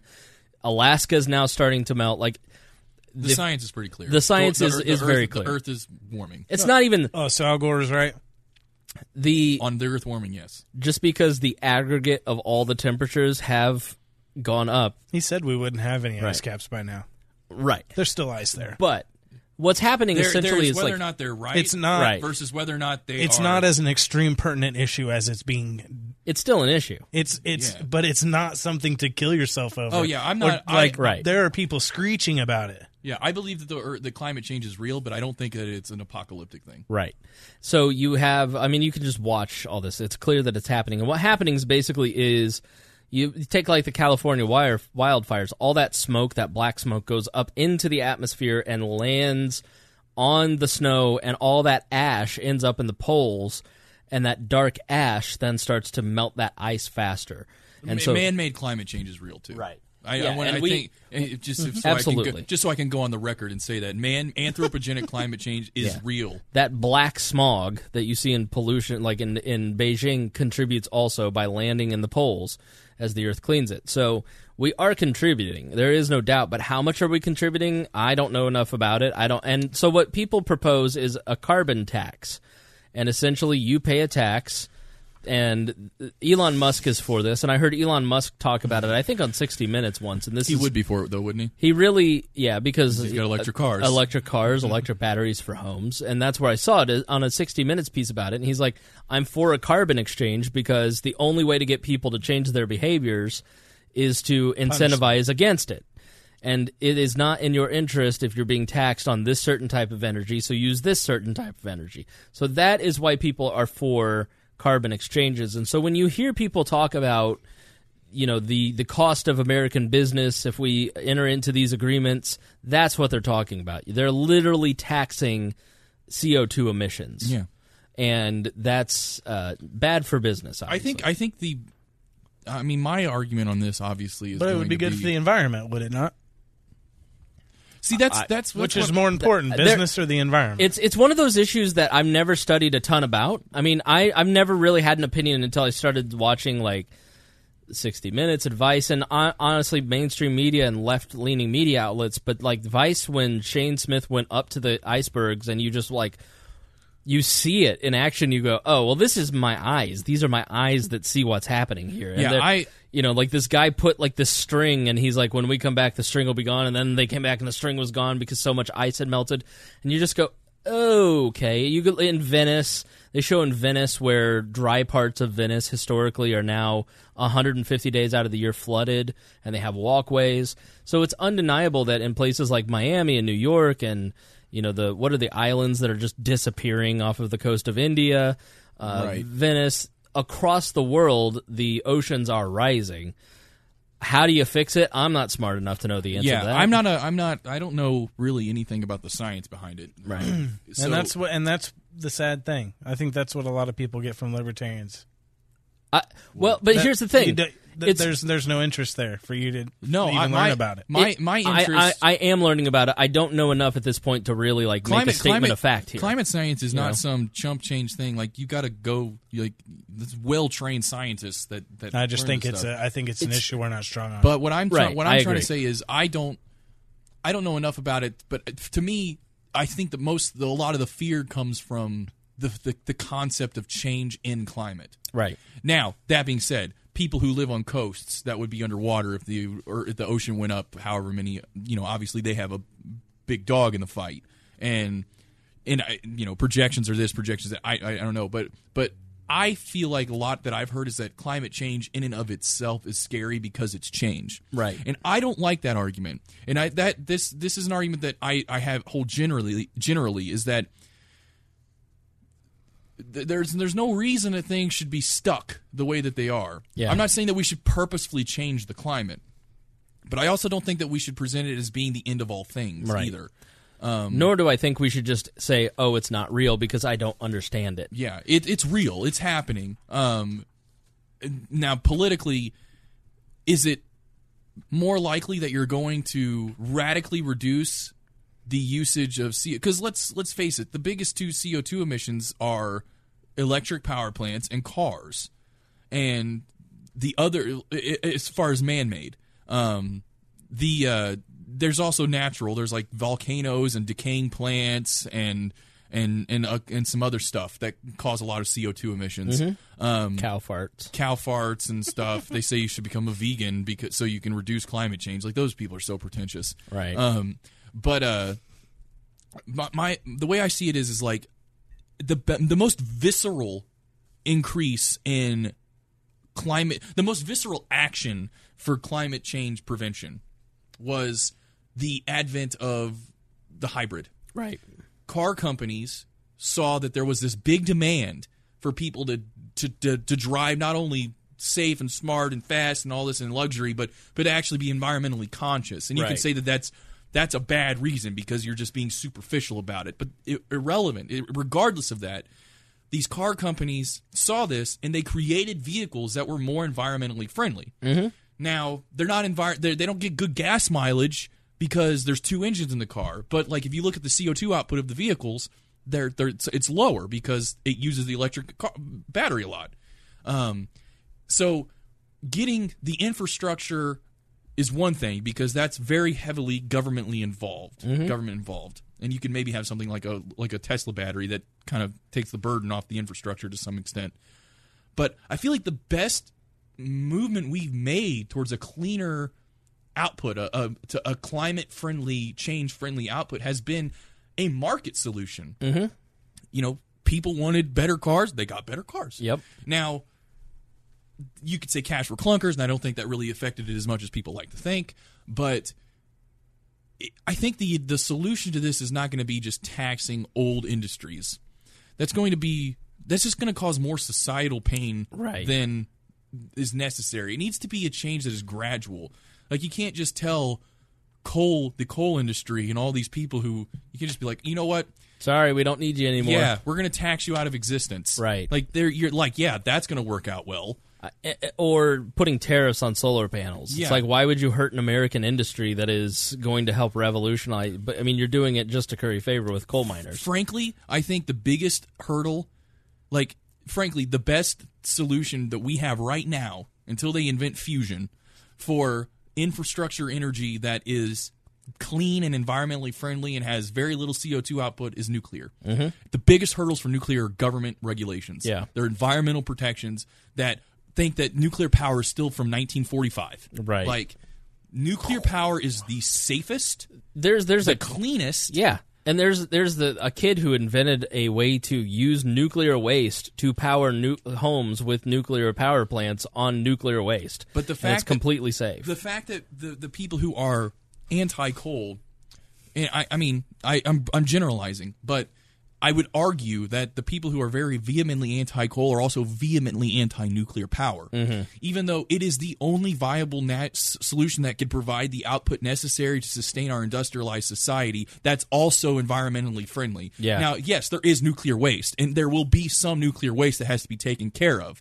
But you're talking about nuclear waste versus the bugaboo of climate change because nuclear power is very clean in that regard.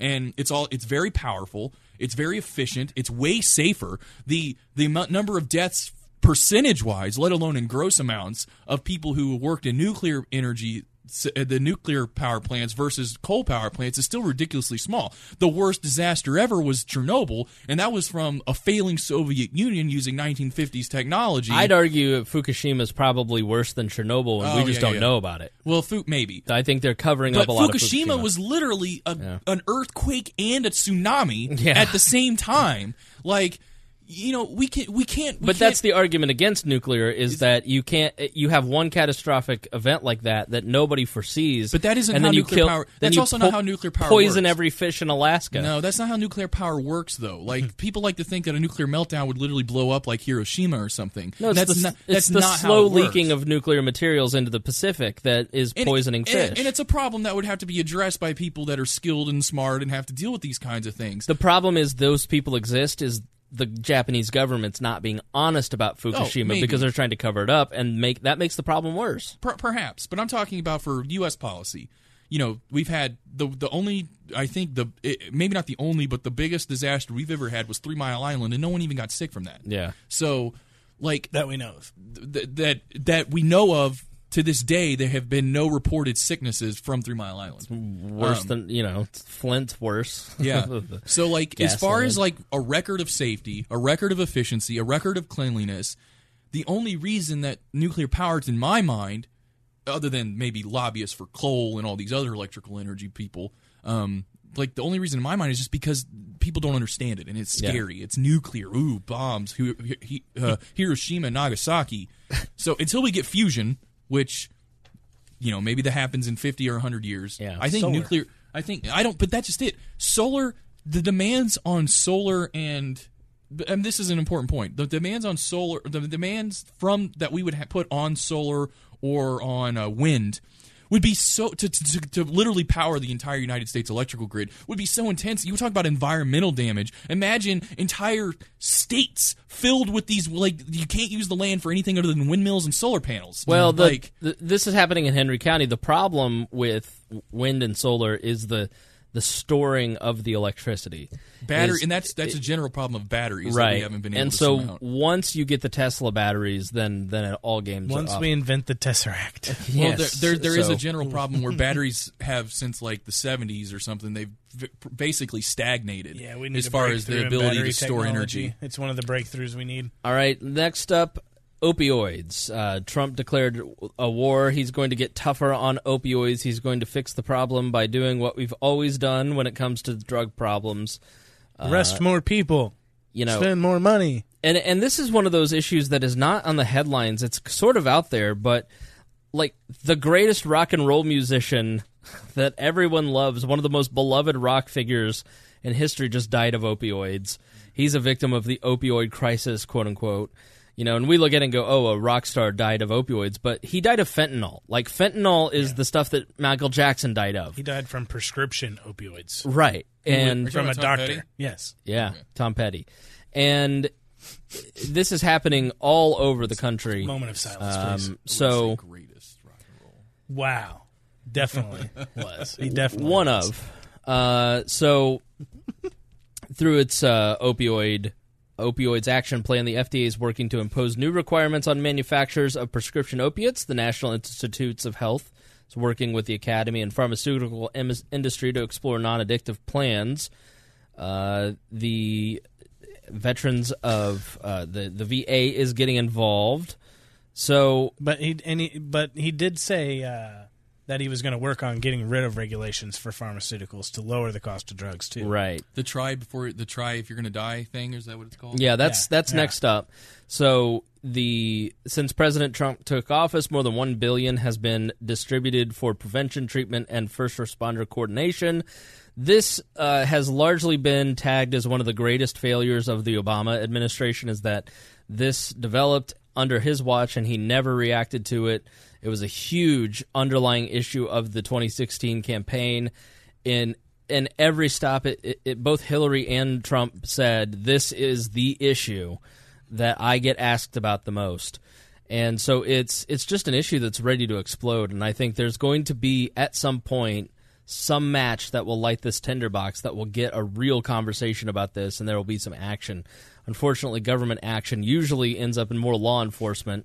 And specifically the opioid op- crisis. specifically the opioid crisis because what's happening now is people are cutting fentanyl with heroin. they're not doing heroin; they're doing fentanyl, the stuff that puts you to sleep when you are are going under for surgery. And so they're not just doing OxyContin; they're doing stuff that's stronger than OxyContin. and out it's there, and it's so- and it's majority of it's rural America. Rural America base. Yeah, like absolutely. But it, it's, it's, not. It's not just you can't you can't just write it off as like oh black folks and Mexicans do drugs. But I know kids. I know kid like Park Tudor here is the hoity-toity uh, private school, high school here. There's there's a lot of kids at Park Tudor that are dying of heroin too. So it's, I know it's a real Her- issue. Heroin is. I mean these these hard drugs that were always in movies and they were always in the background as like Yeah. you know rock stars or something. Right. Or or it was in the big cities. It- Right. Like it's not like that anymore. Like the hard drugs have made it into your backyard. Yeah. And it is you can't like I said you can't just write it off as being other people that you're you don't know anymore because it's probably the guy that lives next to you or down the street. Yep. He's probably doing it and he's probably going to die from it. It's a it's a massive massive issue. It's much bigger than anybody's talking about. Right to try. Uh, Trump stood up for the right of seriously ill patients to try experimental drugs, something they are often blocked from doing. Obviously, something we're for. I mean, if you're dying, why not have the ability and the right to try Yeah. experimental medicine? Let's extend this to right to try even if you're not necessarily dying. He said, if you're terminally ill, you should not have to travel from country to country to country to try to survive. Yep. Uh, Carly says that Diprivan was Michael Jackson's cause of death. I apologize if I'm wrong. I thought it was fentanyl. Um, it probably was both. Uh, then he talked about vocational education uh, and wanting to improve school systems and 529 plans. Listen, folks. Yes, we have a problem with education. Yes, we don't do enough vocational education, but the federal government has absolutely no place for education. It, being involved in education. He talked about education. right. He talked about He- education a little bit at the end. I missed that. Yeah. I didn't. I didn't see him talk about education. I haven't been following what's her face at the Department of Education. Has she been doing good? I've heard conservatives say good things, so take that for what it's worth. Okay. Um, but it's not like Jeff Sessions, where everybody hates Jeff Ses- Jeff Sessions.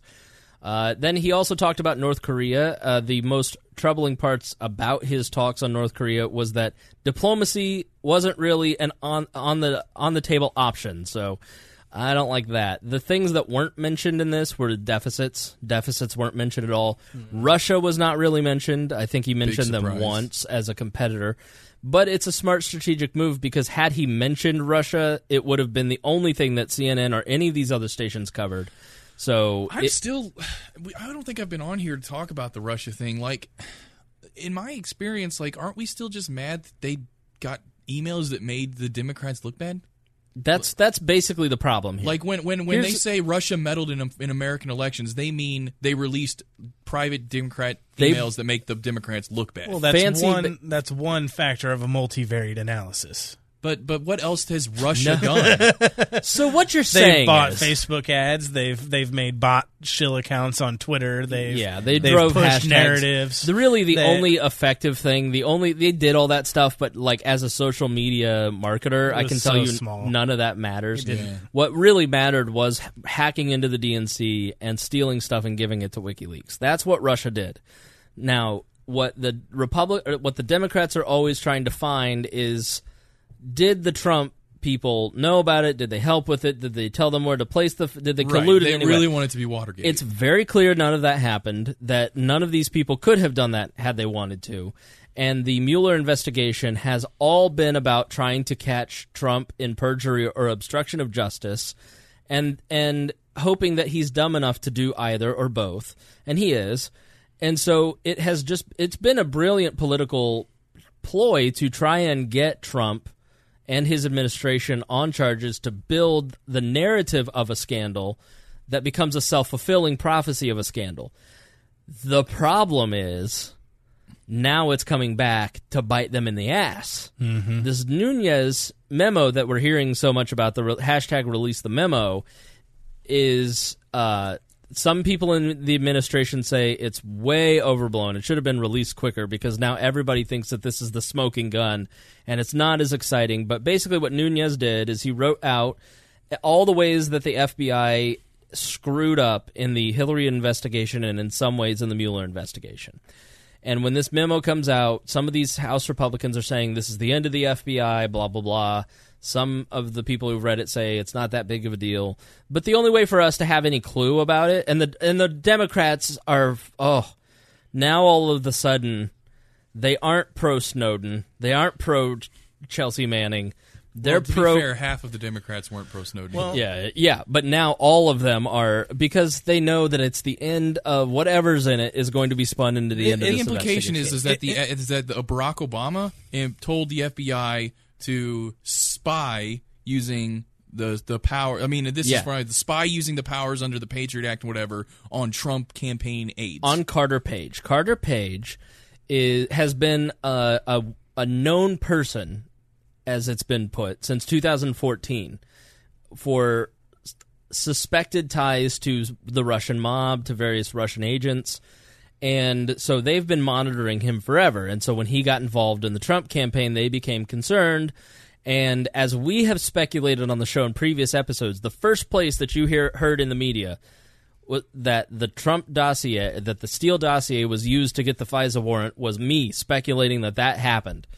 And I think I'm about to be proven right because it, by all accounts, the Steele dossier, a, a this piece is the of one. This is the one that was like the P total, gate, the P gate the that one- was on BuzzFeed. Yeah, that was totally fabricated or completely wrong. Parts of it were, but yeah, parts of it were fabricated, like the P thing. It was a, it was you know several dozen pages of what this British former British spy was hired by Fusion GPS. Fusion GPS was an Oppo research firm founded by ex Wall Street Journal investigative reporters. The Washington Examiner, a, a right leaning website, during the primaries hired this firm to do Oppo research on all the candidates. Well, when he got the nomination, when Trump got the nomination, Hillary had one of her law firms go and hire Fusion GPS to continue the work on Trump that they had started. And they hired this guy named Christopher Steele, who was a former British spy who had expertise in Russian affairs. And he put together this document, and basically, you know, Trump's attorneys and Carter Page and all these people had had a bunch of Russian contacts and blah blah blah, and it and it was an Oppo research document, and the the guy, the head of of Fusion GPS, has already said that one person died as a release as a result of this memo being leaked, which I Seth thought was Rich. which I thought was interesting for him to say, uh, and if now you remember when we were talking about the FISA program and Snowden, we always said what happens when the Section 702, all the all the Prism stuff, all this stuff is used for political purposes. Are uh, are we about to find out? And we don't know. Are we about to find out that that happened? Did a political Oppo research document was it taken to a FISA court and authorized spying on the Trump campaign on the the phone calls, emails, text messages, communications of Carter Page, including conversations that he might have had with Trump or anybody affiliated with the Trump campaign? Was that used to spy on the Trump campaign, and what was that information used for, and where did that information go? Did Barack Obama and the security state give information and leak things to Hillary's campaign? We don't know. Yes. We don't know. Yes. So we're They did. We're about to find. Out And you out. know why they did, right? Because Then- you wouldn't then- do something like that unless you knew you could get away with it. Right. And the polls were showing zero percent chance Trump She's- could win. right. She's going to win, so we can do whatever we need to make sure she wins. It would have never. Now it because she can cover it all up once she's in office. Once Now, she has that power, at she the can same make sure that never gets out. part of what they think is in this document are the problems with the investigation of Hillary Clinton. Now you have Peter Strzok, who is the guy that was exchanging text messages with his McCabe. mistress, Ta- McCabe. and Andrew McCabe, who was his wife. He was, stepped down just now, right? Yeah, he just stepped down because he's named in the memo. It's his name's going to be in the memo. Right. McCabe was scheduled to retire in a couple months, but he sped it up. McCabe's wife was running for a state house seat in Virginia. Terry McAuliffe, who was the chief fundraiser head of the DNC during the Clinton administration, And governor of Virginia. governor of Virginia at the time, donated half a half a million dollars, I think it was, to her election effort, and he didn't tell anybody that that happened for six months. So you you have these text messages where you have one of the experts in both he, Peter Strzok helped write the Comey memo that said Hillary Clinton's off the hook. Uh, He was involved in the Mueller investigation, and he clearly was biased against Trump. That if it, if it means nothing, it still looks really bad and you have all of these uh, characters on both sides where you do have shady people in the Trump administration dealing with Russians. They're on, not honest brokers necessarily. And then you've got all of the Mueller team and the people in the Justice Department, where Hillary Clinton was allowed to bring her lawyer and sit next to her during uh, uh, the uh, question and answers. Do you think that Donald Trump would be able to go and sit if he if the tables were turned? Do you think Donald Trump, knowing what we know about Peter Strzok, would he be allowed to go in and be asked questions by the FBI without being sworn in? Now you can go to jail for lying to the FBI. Like Michael Flynn wasn't sworn in; he lied to the FBI. He went to jail. Uh, Hillary Clinton did the same thing. Huma Abedin did the same thing. None of them got charged. None of them were charged with perjury. It's all been proven that they lied about the email servers. The uh, I think the only person that got in trouble was the kid who set up the DNC server in Hillary's house, and he, his lawyer that represented him in that trial works on the Mueller team. so you've That's, got that's one unique patsy. Is, it, is that Yeah. Imran Ar- Arwan? Arwan? Uh, Imran? no, that's the that's the guy in the house. He set up uh, some The of the servers for the servers for at- the, at the house. house, Yeah. yeah. Like, how could you ever think, like, oh, hey, um, I, I work on servers for a living. I'll end up being a political patsy. Yeah, exactly. and uh, you you have a lot of these different connections where it's a very cozy connection between the Obama Justice Department, the Obama FBI. After eight years, a lot of these people, you know, you can say what you want. Like I think Robert Mueller is a man who is an honorable man. Like I get these sense, and everybody who talks about Robert Mueller says this dude is no nonsense. He's as nonpartisan as one can be. Like he just wants the truth. But when you read the text messages from Peter Strzok, I can't say the same about that guy. You know what I mean? So Jim Comey, if you read his Twitter, he's a nut job. You know, it's like reading Chelsea Manning's Twitter. It's like I was down with you until I saw how many emojis you used, and now that's just a sign of mental illness. So I'm out. uh, so, so the memo that will be released uh, probably tomorrow morning or early next week that that is supposedly detailing all of the ways that they messed up the Hillary investigation and the Trump stuff. Hillary was basically given counsel, wasn't sworn in, she lied to the FBI, and she was let off the hook. And then you look at the situation and you go, okay, they were going to recommend charges in July of an election year for one of the major party candidates. Like, there, it's the Justice Department and the FBI and the CIA, all that's supposed to be non political. What does she think? She's a Kennedy or something? right. You know, if and really what it comes down to is what Galt says. They none of they none of them thought this was going to be an issue.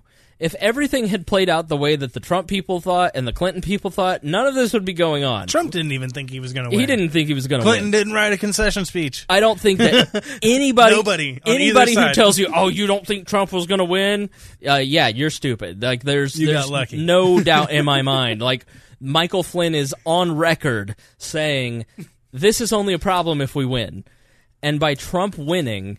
Everybody like Hope Hicks. I haven't really read into what she's in trouble for, but he's you know she's allegedly sleeping with the the president, and uh, It really she's, explains that breakdown you saw from the Obama officials. Like Yeah. they were all like break mentally broken after Right. they lost because They they, were know. freaking out. They all know. They were like, "Th- "The White House is burning down, guys." So, Right. So, do you think that this is going to have anything shocking and revelatory in it, or do you think it's going to ignite a fire that leads to shocking and revelatory things? it more that than the other. I don't think that this memo, because I don't think Devin Nunes is somebody that is a reputable character. I, I think that Nun- Nunes is a Republican, and I think that he's trying to make a name for himself, and I think he's willing to kind of go to any lengths, even fudging things, and that's what the FBI has said. The FBI has said that there are parts of this memo that are just completely false.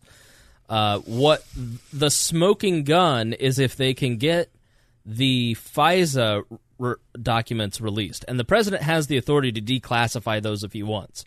He can declassify anything. anything he wants. The And so- president has above, above, above, above top secret. Right. He can do whatever he wants to the classification of any document that is Right. classified as president. So So what? The, the, remember, as we talked about a few episodes ago, uh, when we talked about the FISA Section 702 episode, where we talked about the FISA process, they get pieces of evidence and they fill out paperwork that is about the thickness of the Cincinnati phone book and submit that, and then the judge signs off on it or says you need to go back and fix some of this, and then they go back and tweak it and all that good stuff. And so a FISA judge is not going to authorize something unless it's pretty, especially on an American citizen, unless it's really smoking gun stuff. Like they've got proof that this guy is a Russian agent.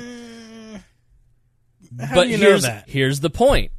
Okay. That's the assumption that we've all been operating True, under. True. If it comes out that they're authorizing secret FISA warrants on American citizens, warrantless wiretaps on American citizens on flimsy enough proof, like a political opposition research document that has fake stories about Russian peace peace stuff, like that's the scandal. Mm-hmm. That is the scandal that the security state of the United States government was used by Barack Obama and his his administration You're to literally- spy on political opponents. I mean, that's that's worse than Watergate. it's worse than Watergate. That's way worse It's than And Watergate. it's way worse. absolutely true. Every bit of it. Oh, I'm sure Every bit of we it. we've always assumed that. I would I would like I would like to have your confidence, Oh, but so somehow somehow the security state always finds a way. Oh, they to they may protect their cover own it up. ass. They may cover it up. So They, Yeah. we, we may not ever get the truth. That I mean, that would be but it, it's if that it if that ends up happening. Like if there is, I mean, anything's possible. Like Right. Trump got elected, so like if Yeah. if if it does end up domino affecting to that revelation, like I like I doubt it's tomorrow. Like they would have like if it is, then they would be like that can't be true, and they would do more investigation, and then it would be like the investigation's results would be whatever. You- it, it took it took years for Watergate to fully unfold. Right.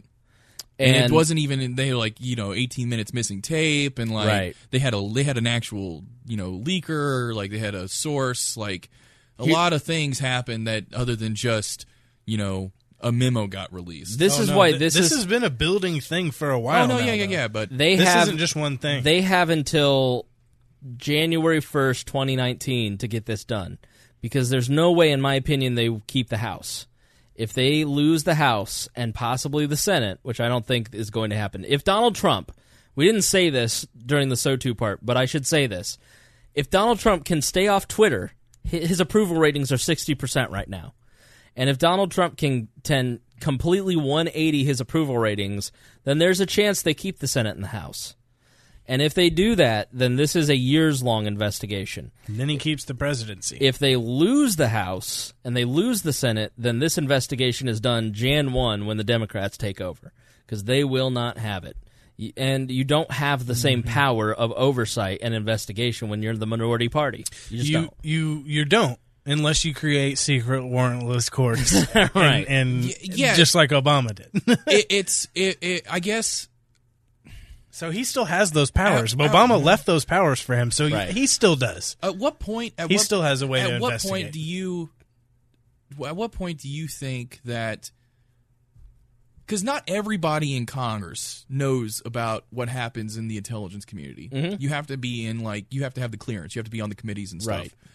So, do you think that if it does come out that there is a chance, a realistic chance, that the president of the United States was using the intelligence apparatus developed to fight terrorism to spy for political purposes on American citizens without a Fourth Amendment warrant? Do you think that that would make them be like, I guess, how likely do you think that would get them to move past the politics of it being against a Democrat president uh-huh. and not be like, this is too big to just ignore? Do you think that that could happen? I think that if that's the case, if Donald Trump turns it into an issue, it's big enough for everybody to care. Because that's a that is probably the biggest scandal in the history of America. That's bigger than any of them. It's bigger than Watergate. It's bigger than Teapot Dome. It's yeah, because you're talking about you're talking about with Creep. They broke into the Democratic Party headquarters and took some photos of some documents. Right. Like you know, we're this talking is the about abuse of power. This is Yeah. the, the blind abuse of it's arbitrary power. Like Right. Nixon tried to get away with it, Right. But everyone was like he broke the law. Right. This is literally like you're abusing. It's legal what you're doing, right. but it is It shouldn't be clearly legal. wrong. Yeah, it shouldn't And be this legal is at a all. huge scandal. Yeah. and like like I said, this would be bigger than any scandal in the history of the United Well, it's States, 'cause in my opinion. they I kept agree. passing those the those laws, and we kept saying that this includes American citizens, and they kept saying, "Well, we'll we'll never use it against American We take our authority seriously. and we never- need safety. We need safety. We need safety. It's- and then keep the it safe, keep it reality safe, keep that. I, I, it's going to be eighty percent of all of these warrants from these FISA courts are on American citizens. But if it's you- going to be eight right. out of every ten. But it- yeah, it's a lot. we joke yeah. that we're on some government watch list somewhere, but that's only because it's halfway true. Like we probably are. Like Yeah. Yeah, I I mean- mean, I mean, remember the time when I made the joke on Facebook and put the NSA keywords when Greg was boarding a plane? They delayed it for 20 minutes and they searched his bag. Within a matter of five minutes, they had scanned all of Facebook for my NSA keywords and had found what flight he was on and searched his bags. Like, that is how robust it is. I think it goes so far beyond what we even can comprehend at mm-hmm. this point. Like like just the fact that Facebook Live now can scan your face and tag you automatically in a Facebook Live.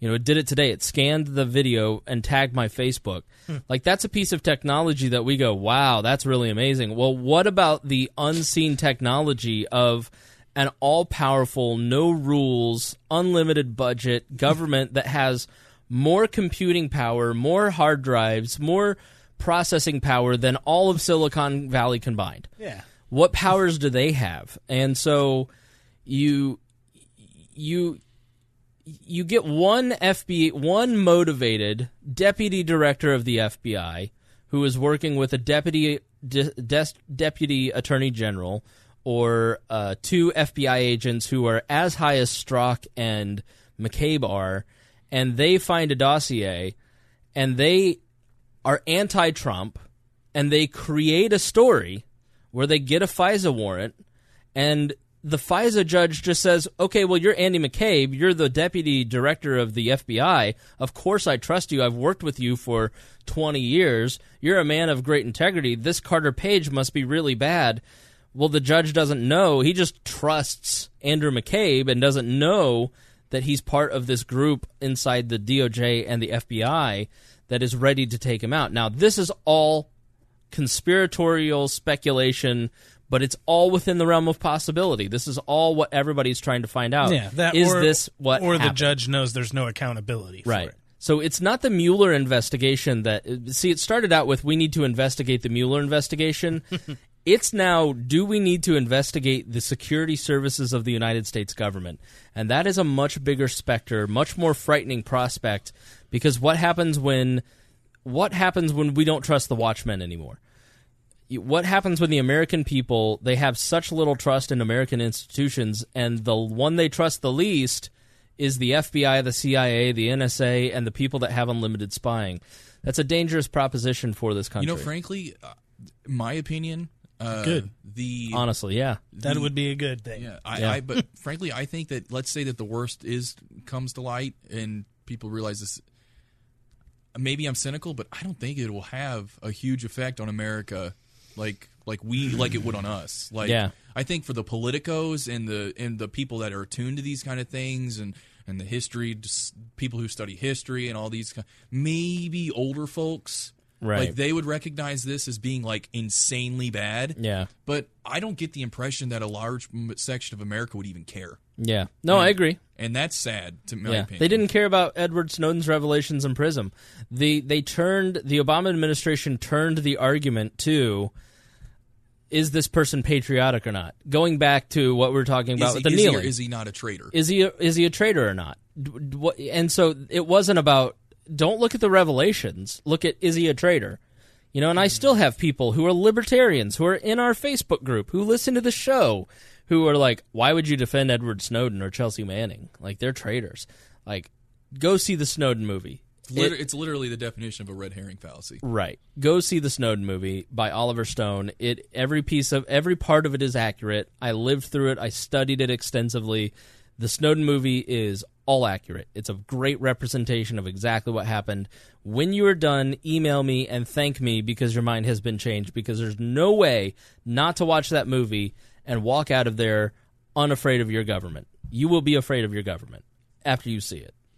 I, I'm intrigued. I I, th- I remember hearing somebody on uh, one of the members of the House said that he wished he hadn't read it because he doesn't like the he doesn't like knowing that our government is capable of doing the things that they want now. Yep. Or capable of what's in that memo. memo. Now, how much of that is just you know sensationalism and over the top rhetoric, and how much of it is literally that this guy, this memo? I mean, this memo. We don't know. The memo could be a freaking bombshell. Like Yeah. Trump could be reju- rejecting all of the advice of his various advisors by releasing this. Um, and you know, I, I'm sure that a lot of I've read a lot of people in the House, Republicans included, House and Senate Republicans included, have said, "Don't do this. This don't release this. This shouldn't be released to the public." Um, Is Peter is Peter King against it? Because then I'm I'm, I'm for it. If Peter King from Right. New York is for something, I am against it. But like is- a lot, I've, I've been wa- I've been re- you know I've th- been watching that a lot of them are saying that don't do this. So if he does, if this is a bombshell, and it does, I mean, yeah, that if it shows that the president of the United States used his authority under the Patriot Act to spy on political opponents or on behalf of a political ally for It won't. Use- it won't implicate Obama. Well, It won't be that big. I don't know how else could you get around it. Yeah, and like, ah, well, okay, the administration. Okay, Yeah. so did the It'll admi- never did the ever be put on Obama. administration, and then it'll be what did you know and when did you know it? Uh, but yeah, if if that happened, I mean, that is the biggest. think about it. Everybody says, "Oh, he was scandal free." No administration is scandal free. You have Fast and Furious, you have Benghazi, but like those are very minor scandals compared to like I don't know, starting a war in Iraq, or on false intelligence or Watergate. So but yeah, that that would be the if if that comes to light, that would be the biggest scandal in my view Terrorist in the attack. history of the United States. There would be not there could be nothing bigger than that. all right, let's let's wrap up. Final thoughts for this episode, Chris Galt. Um, I think we have a lot to look forward to. I think for the first time um, in a long time, we have a government where we don't know what will happen tomorrow, and that in previous administrations always meant that something bad will happen tomorrow. Mhm. But for this one, I think for the first time in a while, we can say something good might happen tomorrow. It's not all bad for the first time in a while. I don't know. I'm pretty optimistic, guys. That's why I came in here smiling today. When Chris Galt is And- optimistic, and it's great. Whoa, mittens! Mittens, Uh, Mittens just took out the mic. She's she's excited too. But yeah, I I don't know how anyone can not not eh, can really just hate on all this as a libertarian. I think it's great Creighton. progress. Um, I I was addendum to the previous topic. Uh, it, it, it frankly, it's not surprising if the FBI abused their authority because if you know, uh, if J. Edgar Hoover was in charge of the FBI at one point, I mean, like if that guy could be in charge of the FBI, like read that read that uh, Onion title, the Onion from Okay. today. All right. that was so good. Go ahead. Huh? Oh, I mean, other That- than that, that I, it? I mean, as far as Galt's optimism, I just, I, I am, my priorities since have shifted to where now I'm more interested in, I'm less interested in the specific happenings of day to day politics as I am in the long term of what society looks like. Um, and that's just a fancy way for me of saying that I don't read my Facebook news feed every second of every day anymore. Um, and I started reading things other than political treatises. So, uh, but yeah, I, I mean, I, I am, I treat I, I treat Trump like I've treated anybody. I, I don't like him on a lot of things, and I like him on some, on some things. I Yeah. I or maybe a lot of things. I don't know. I couldn't. I, I'd have to go down and count them. But like, I like him on some. I, I don't like him on others. As far as the politics of his supporters, I don't like some. I do, I do like others. So like, you know, everybody. The the world is a complex place. So, I mean, I'll try. I try and keep myself grounded um, when it comes to judgment of political peoples. What? That's also why I don't believe that 9/11 was Bush. So. Why do you got to? We're almost out of here. What are you doing? Uh, all right. The this is from the Onion. Great headline today. FBI warns Republican memo could undermine faith in massive, unaccountable government secret agencies. uh, the the FBI Director Christopher Wray says making this memo public will almost certainly impede our ability to conduct clandestine activities operating outside any legal or judicial system with an international scale. Noting that it was essential that mutual trust exists between the American people and the vast, mysterious cabal, given free rein to use any tactics necessary to conduct surveillance surveillance on uh, U.S. citizens or subvert religious or political groups. It's a great, great article. Thank you to Brandon Luke, Christy Avery, Jason Doolittle, and Craig DaCosta for uh, being our $100 a month subscribers. You guys are awesome. Thank you all for listening to this episode. I, uh, I, I, it was, it was a long one. So if you're still here, you're one of the true fans. We appreciate it. Why? What? And as always, next time. Oh. Uh, did you two, did you two plan this ahead of time? But he didn't do it. this is the first I'm hearing about it. okay. What's the go word? I didn't know what the go word was. And as always, we promise. Do, Do better next time. There you go. Thank you for listening to the We're Libertarians Network. Get our other shows at We'reLibertarians.com.